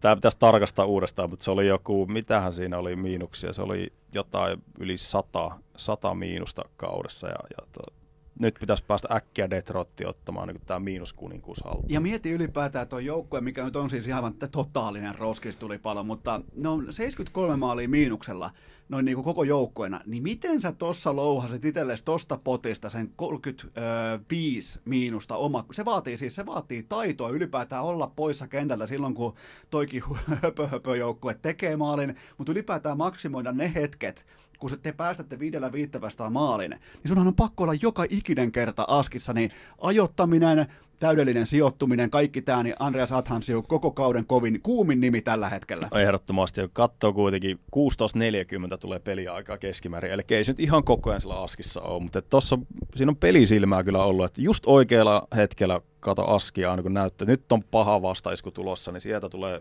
kaveri hyppää vaihtoon ja saman tien AA-kentälle.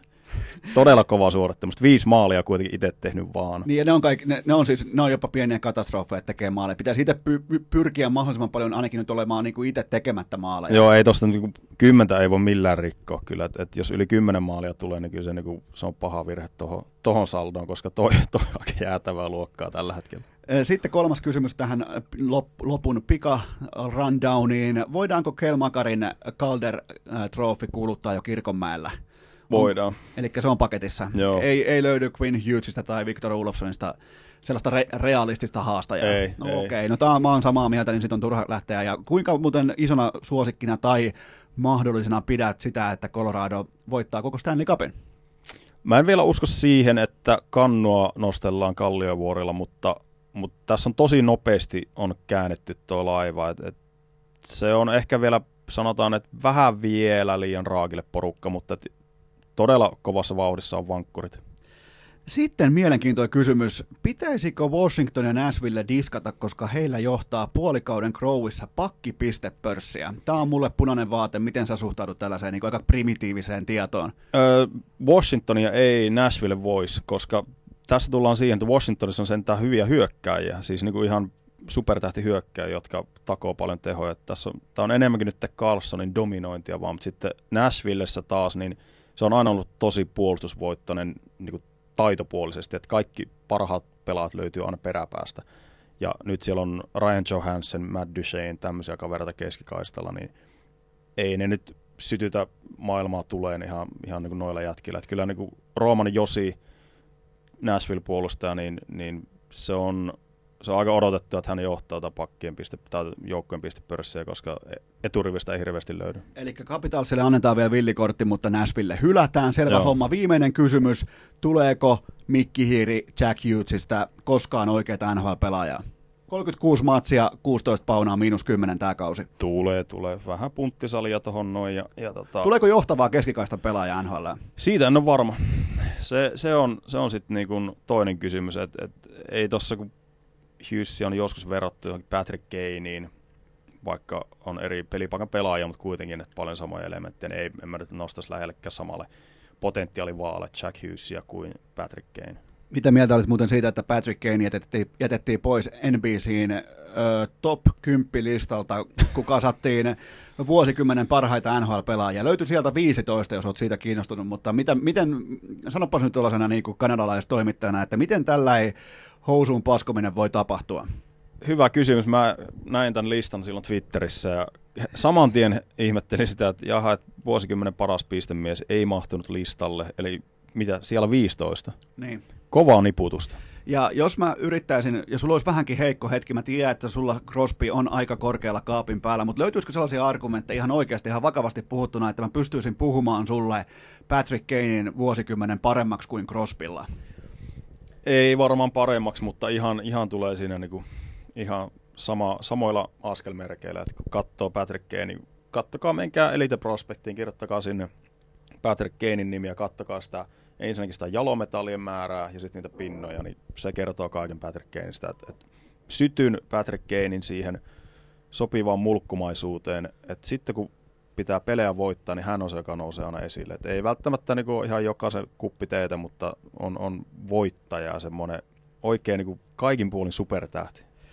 Mä sanoin sulle ennen kuin alettiin nauhoittamaan tuossa, tai oikeastaan kun vaiheltiin tietoja ennen kuin tultiin tänne vaatekomeron puolelle, että puhutaan myös liigasta, mutta arvaappa mitä. Ei muuten puhutakaan.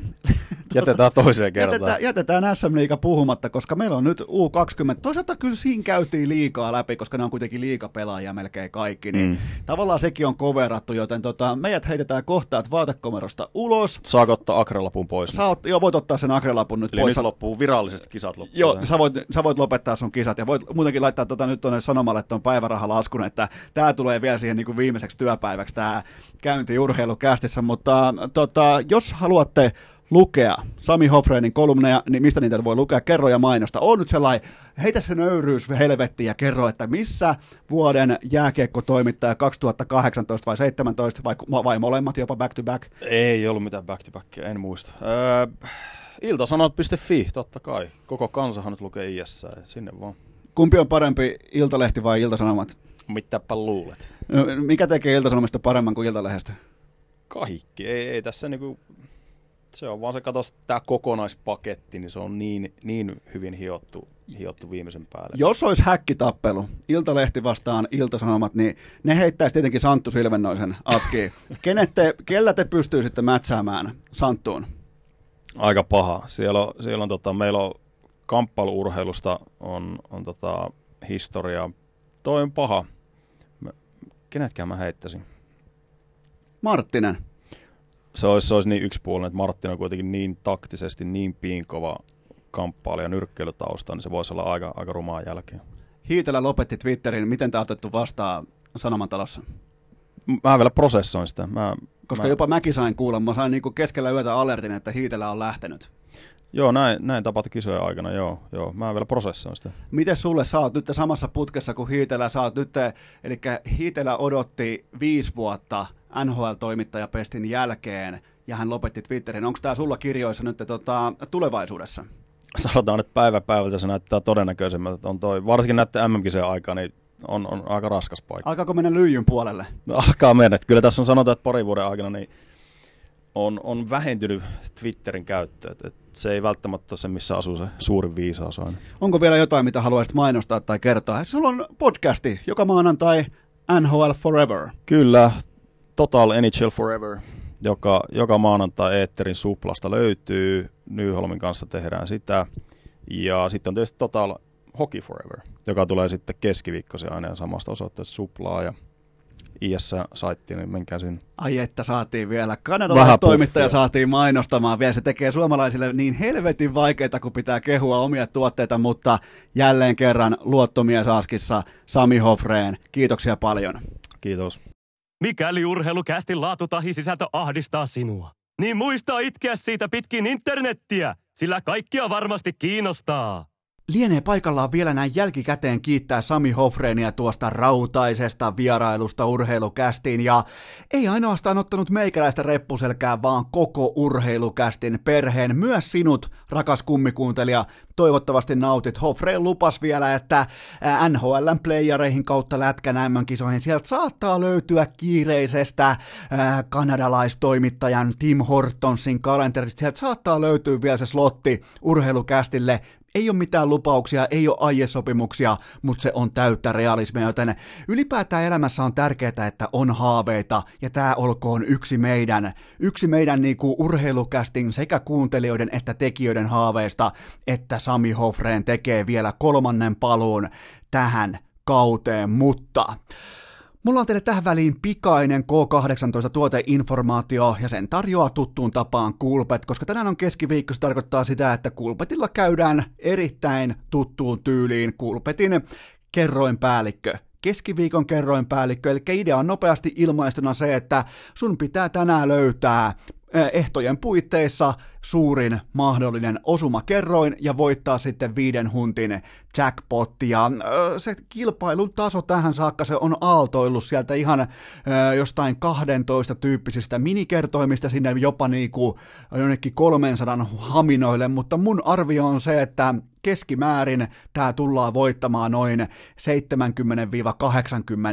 välisellä kerroin osumalla, joten joka keskiviikko keskiviikon kerroinpäällikkö, ja joka maanantai Kulpetin tuplaus, ja joka perjantai Kulpetin triplaus. Ja muistakaa ylimalkaa se heti tähän vuoden alkuun, että älkää pelatko heikkoja kertoimia, älkää pelatko alikertoimia, kilpailuttakaa aina kertoimet, se on ensimmäinen askel. Vaikka sä harrastat ehkä vedonlyöntiä niin kuin viihdetuotteena, popcornikulho, sä ehkä niin kuin nautit siitä vain urheilun oheistuotteena, niin muista silti etsiä, muista silti löytää se fiksuin pelattava ylikerroin markkinatoppi, se on ainoa askel, jotta se sun harrastus voisi olla edes joltain osin ammattimaista toimintaa, niin muista etsiä ylikertoimia. Kaikki lisäinfo vaikkapa tästä keskiviikon kerroinpäälliköstä Kulpetin sivustolta, ja kaikki pelaaminen totta kai K18 sekä totta kai maltilla. Seuraavaksi vuorossa keskiviikon tarpeeton top 5 listaus. Mikäli haluat jatkossa aiheesta listan, niin inbox on sinua varten auki.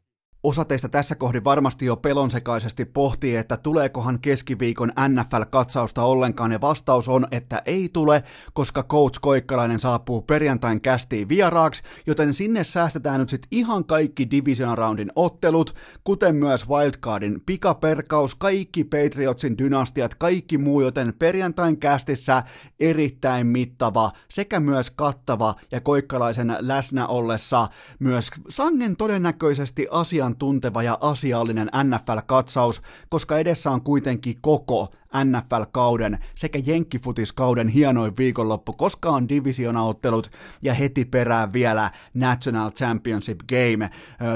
LSU vastaa Clemson sitten maanantaina, joten lauantai, sunnuntai, maanantai pelkkää jenkkifutista ja vielä kerran pojat ja tytöt jenkkifutista, mutta jotakin pysyvää oli pakko ottaa mukaan. Ja vaikka toi Hoffrénin vierailu olikin pitkä, se tyhjensi ikään kuin pankin jokaisesta suunnasta, mulla on teille tämän keskiviikon tarpeeton top 5 listaus, koska 2020-luvun ensimmäiset alokkaat astuivat palvelukseen maanantaina, ja mulla alkaa olla, kuulkaa nyt, omasta armeijasta hitusen verran aikaa. Kaikki ei ole ihan ulkomuistissa, mutta silti mulla on siellä sellainen niin kuin selkeä taktinen pelikirja siihen, että miten just sinä, jos oot just nyt tällä hetkellä vaikka legendaarisessa Niinisalossa käymässä, tää on nyt sun hetkinen, onko tää nyt sun 2. vai 3. aamu, taitaa olla armeijassa tiistai-aamu, keskiviikko. Tää on sun 2. aamu, herra jumala, armeijassa. Onnittelut siitä, toivottavasti kulkee vielä, niin no, saapahan käyttää omia lenkkareita, ja saapahan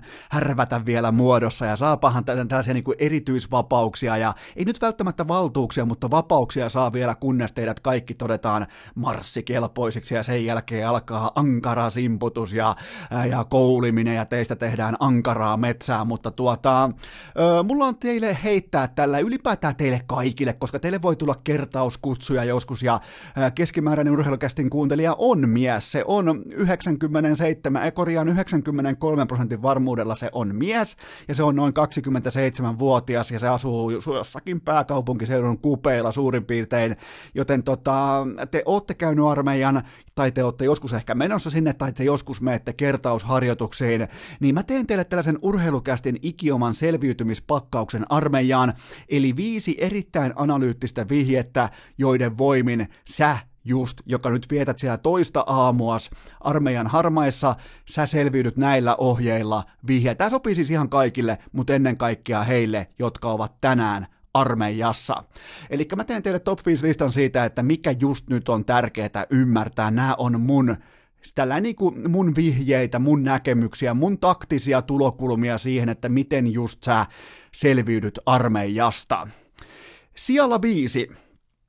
Sun pitää hyvin nopeasti ymmärtää, maanitella alikersantit uskomaan, että he ovat vähintään Jukka Jalosen tasoisia johtajia, vaikka heidän talenttinsa yläraja onkin Kalle Kaskisen Espanjaloman haminoilla, koska alikersantit saattaa olla jopa sun elämässä tähän saakka, kun sä astut armeijaan, niin ne saattaa olla jopa niinku motivoituneimpia ihmisiä, ketä sä oot ikinä missään olosuhteessa kohdannut, ja heidän sellainen tietynlainen terve luulotauti, kun on käynyt just puoli vuotta aukkia, niin ne odottaa sitä aamua, kun mosat herää ekaa kertaa, se on se tiistai-aamu, ne herää, laitetaan kello, onko vielä 5:30 poikkeuksellisesti herätys vai jopa 5, ja siitä alkaa ankara grindi, niin se on siis, mä valitan teille nyt, mutta, ja tää ei ole mikään shotti nyt alikersantteja kohtaan tai niitä, jotka ovat käyneet äärimmäisen vaativan aukin rukista, puhumattakaan siitä myöhemmin, mutta se saattaa se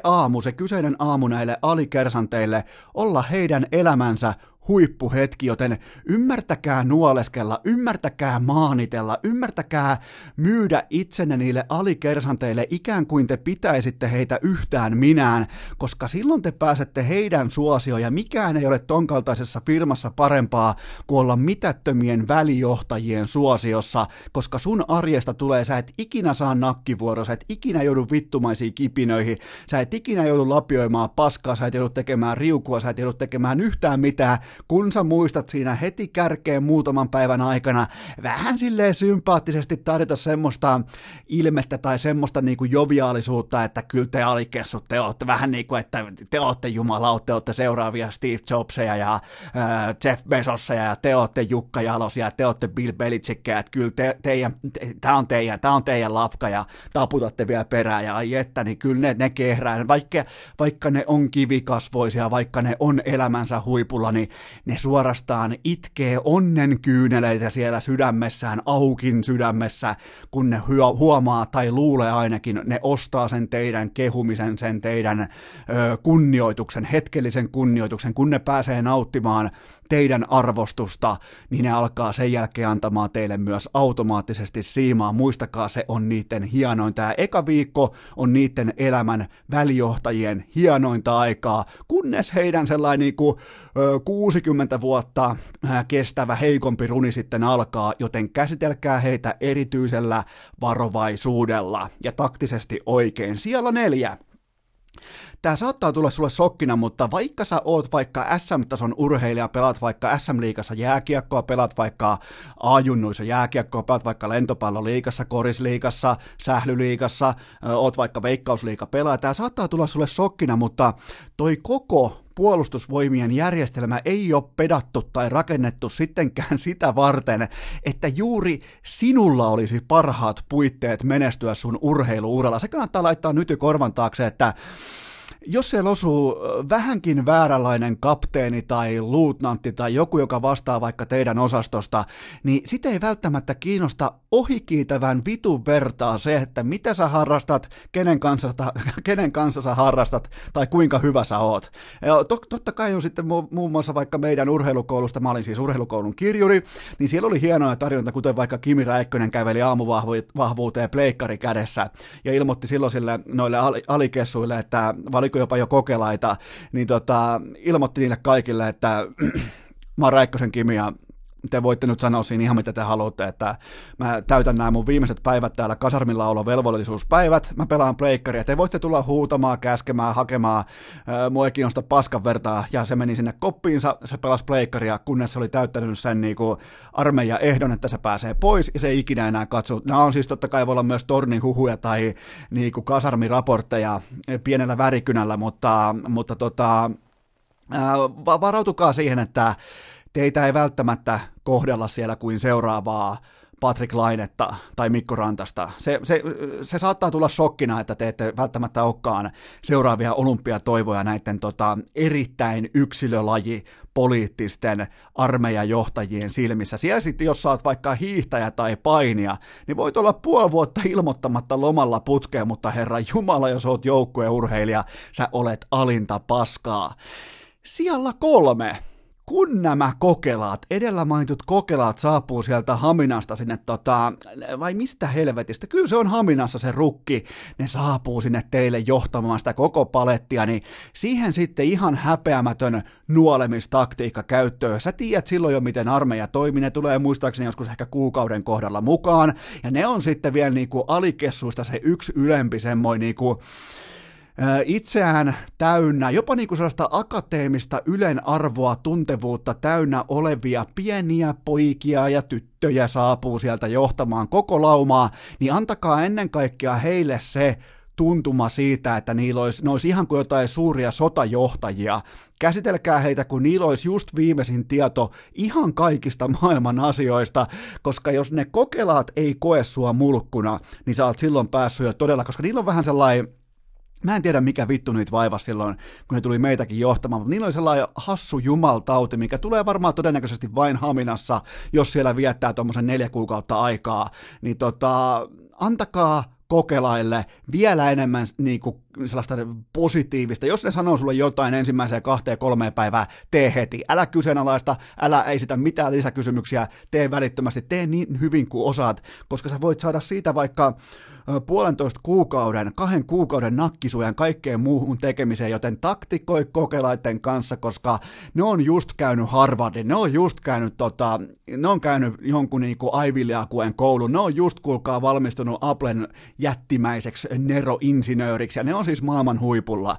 Ne vielä katsoo niitä alikkejäkin, vaikka ne on samaa saapumiserää, ne katsoo kuin halpaa alennuslaarin makkaraa, ja ai että se on hienoa, kun oppii vasta jälkikäteen vähän tunnistamaan niitä tilanteita, että miksi toi on tuolla, ja miksi tuolla on tommonen nappi kaulassa, ja miksi tuolla on vaan tommoset napit, ja miksi toi ei tervehdi toisille, ja miksi noi ei tervehdi, vaikka ai saatana se oli hienoa, kun mekin ihmeteltiin, että miten tää menee tälleen niin kuin tää menee, kunnes me ymmärrettiin, että nehän on kaikki maailman huipulla. Sijalla 2. Älä itke.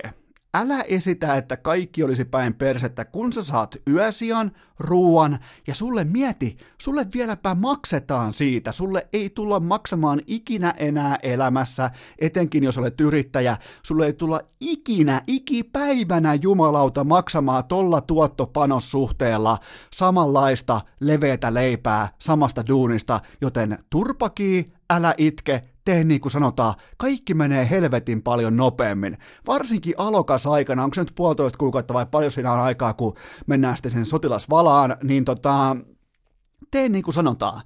Ja lähet vielä heti sellaisella, ja tämä saattaa kuulostaa nyt, että mä olisin jollain niin kuin armeijalla töissä, mutta sä lyhennät sun palvelusaikaa, sä lyhennät sitä niin kuin, kuinka raskaalta jokin asia tuntuu, sä lyhennät sitä kelloa ihan helvetisti sillä, että sä et itke, et vollota, etkä kuvittele olevas yhtään mitään, sä et ole yhtään, sen takia sä olet alokas, sä oot koko pyramidin halvinta paskaa siellä pohjalla, joten käyttäydy sen mukaisesti, tää on mun ohje numero 2, älä ala itkemään, sulle maksetaan elämän ainoan kerran siitä, että sä olet halvinta, keskinkertaisinta paskaa, joten ole myös sen tasoinen.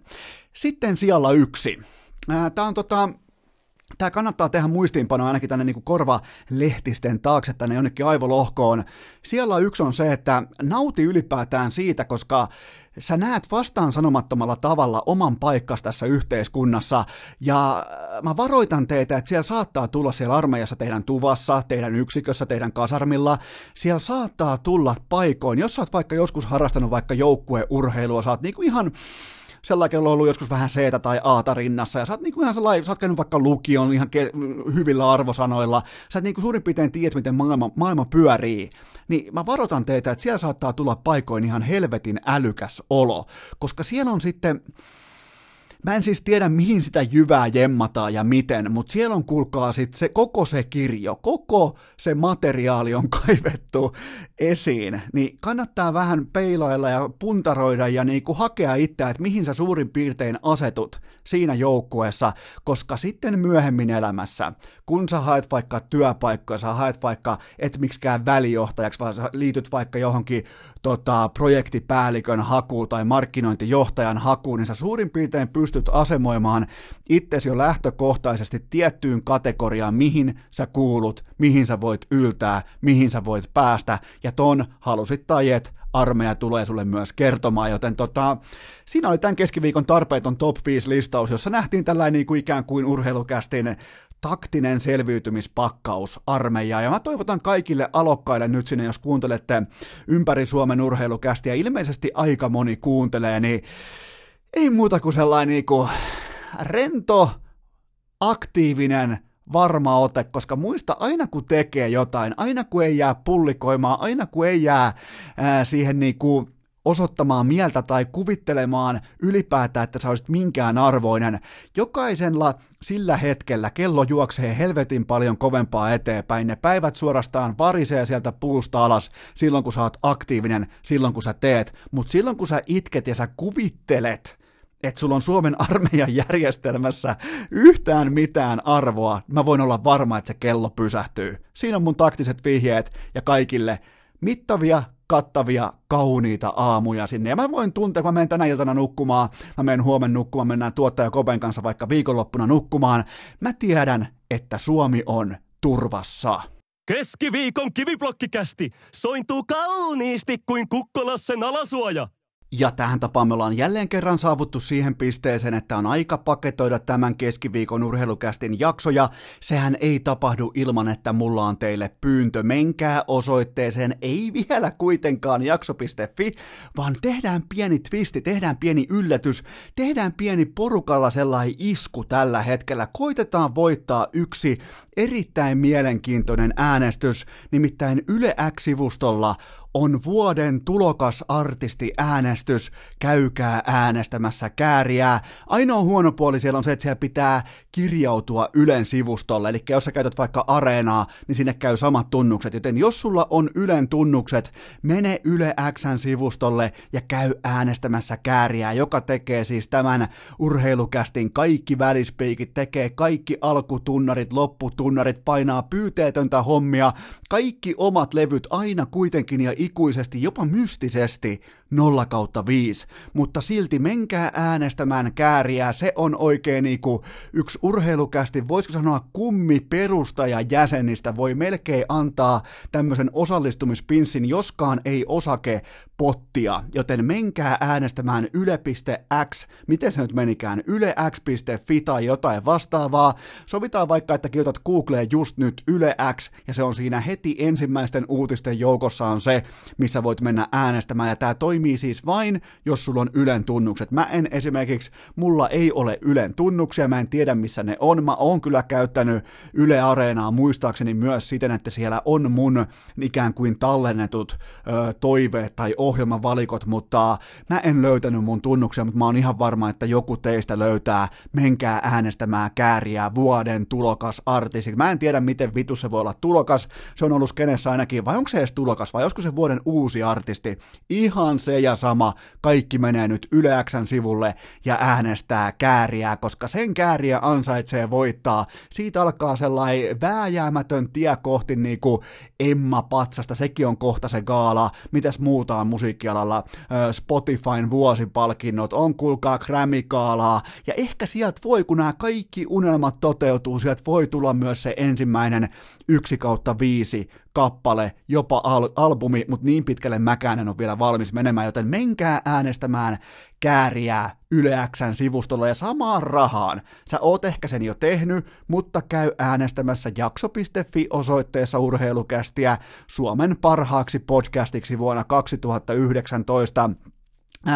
Mutta vain sillä ehdolla, jos oot sitä mieltä, jos toi oli vaikka sun mielestä hyvä toi Hoffrénin vierailu, ja jos joku, siis mä annan teille täydet vapaut, jos joku pystyy biittaamaan urheilukästin tässä maassa, niin älä äänestä kästiä, me äänestää näytä sun voimas, näytä sun vaalivipuvartesi ja mene äänestämään jotakin toista podcastia, kunhan meet äänestämään jotain podcastia, koska se johtaa siihen, että podcastien kokonaissuosio nousee. Sä voit vaikka löytää sieltä uuden suosikkikästin, sieltä jakso.fi jättimäiseltä listalta.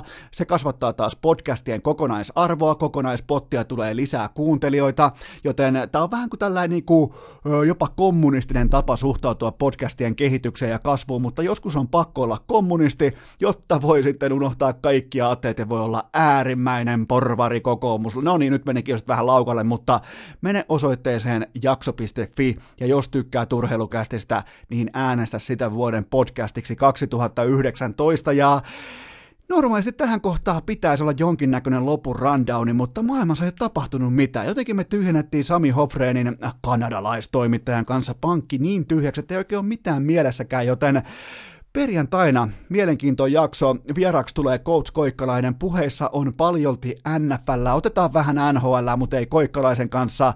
Pysytään vielä toistaiseksi Koikkalaisen kanssa siinä NFL:ssä, jenkkifutiksessa. Vähän kollegefinaalia käydään läpi. Siellä on kaksi hyvin mielenkiintoista pelirakentajaa. Tämän vuoden ykkösvaraus ja ensi vuoden ykkösvaraus pelirakentajat vastakkain.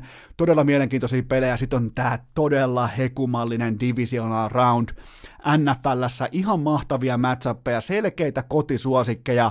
Osa teistä varmaan pystyy jo kertoimista katsomaan, että mitähän se Seppänen tulee niistä otteluista sanomaan, koska siellä on aika paljon kotivolyymia, ihan niinku tilaamatonta, ja sitten siellä on ennen kaikkea sellaista niinku typerän rahan kotivolyymia tällä hetkellä liikenteessä vedonlyöntimarkkinassa, mutta mä en kuitenkaan nyt pidättele teitä yhtään tämän pidempään. Me tehdään sellainen homma, että perjantaina jatkuu. Ei kutsu kokiksella, vaan lökistoliksella. Tää et tuu muuta tarvii, kun lassi puutas parlii, niin alkaa kolisemaan. Ei kutsu kokiksella, vaan lökistoliksella. Tää et tuu muuta tarvii, kun lassi puutas parlii, niin alkaa kolisemaan.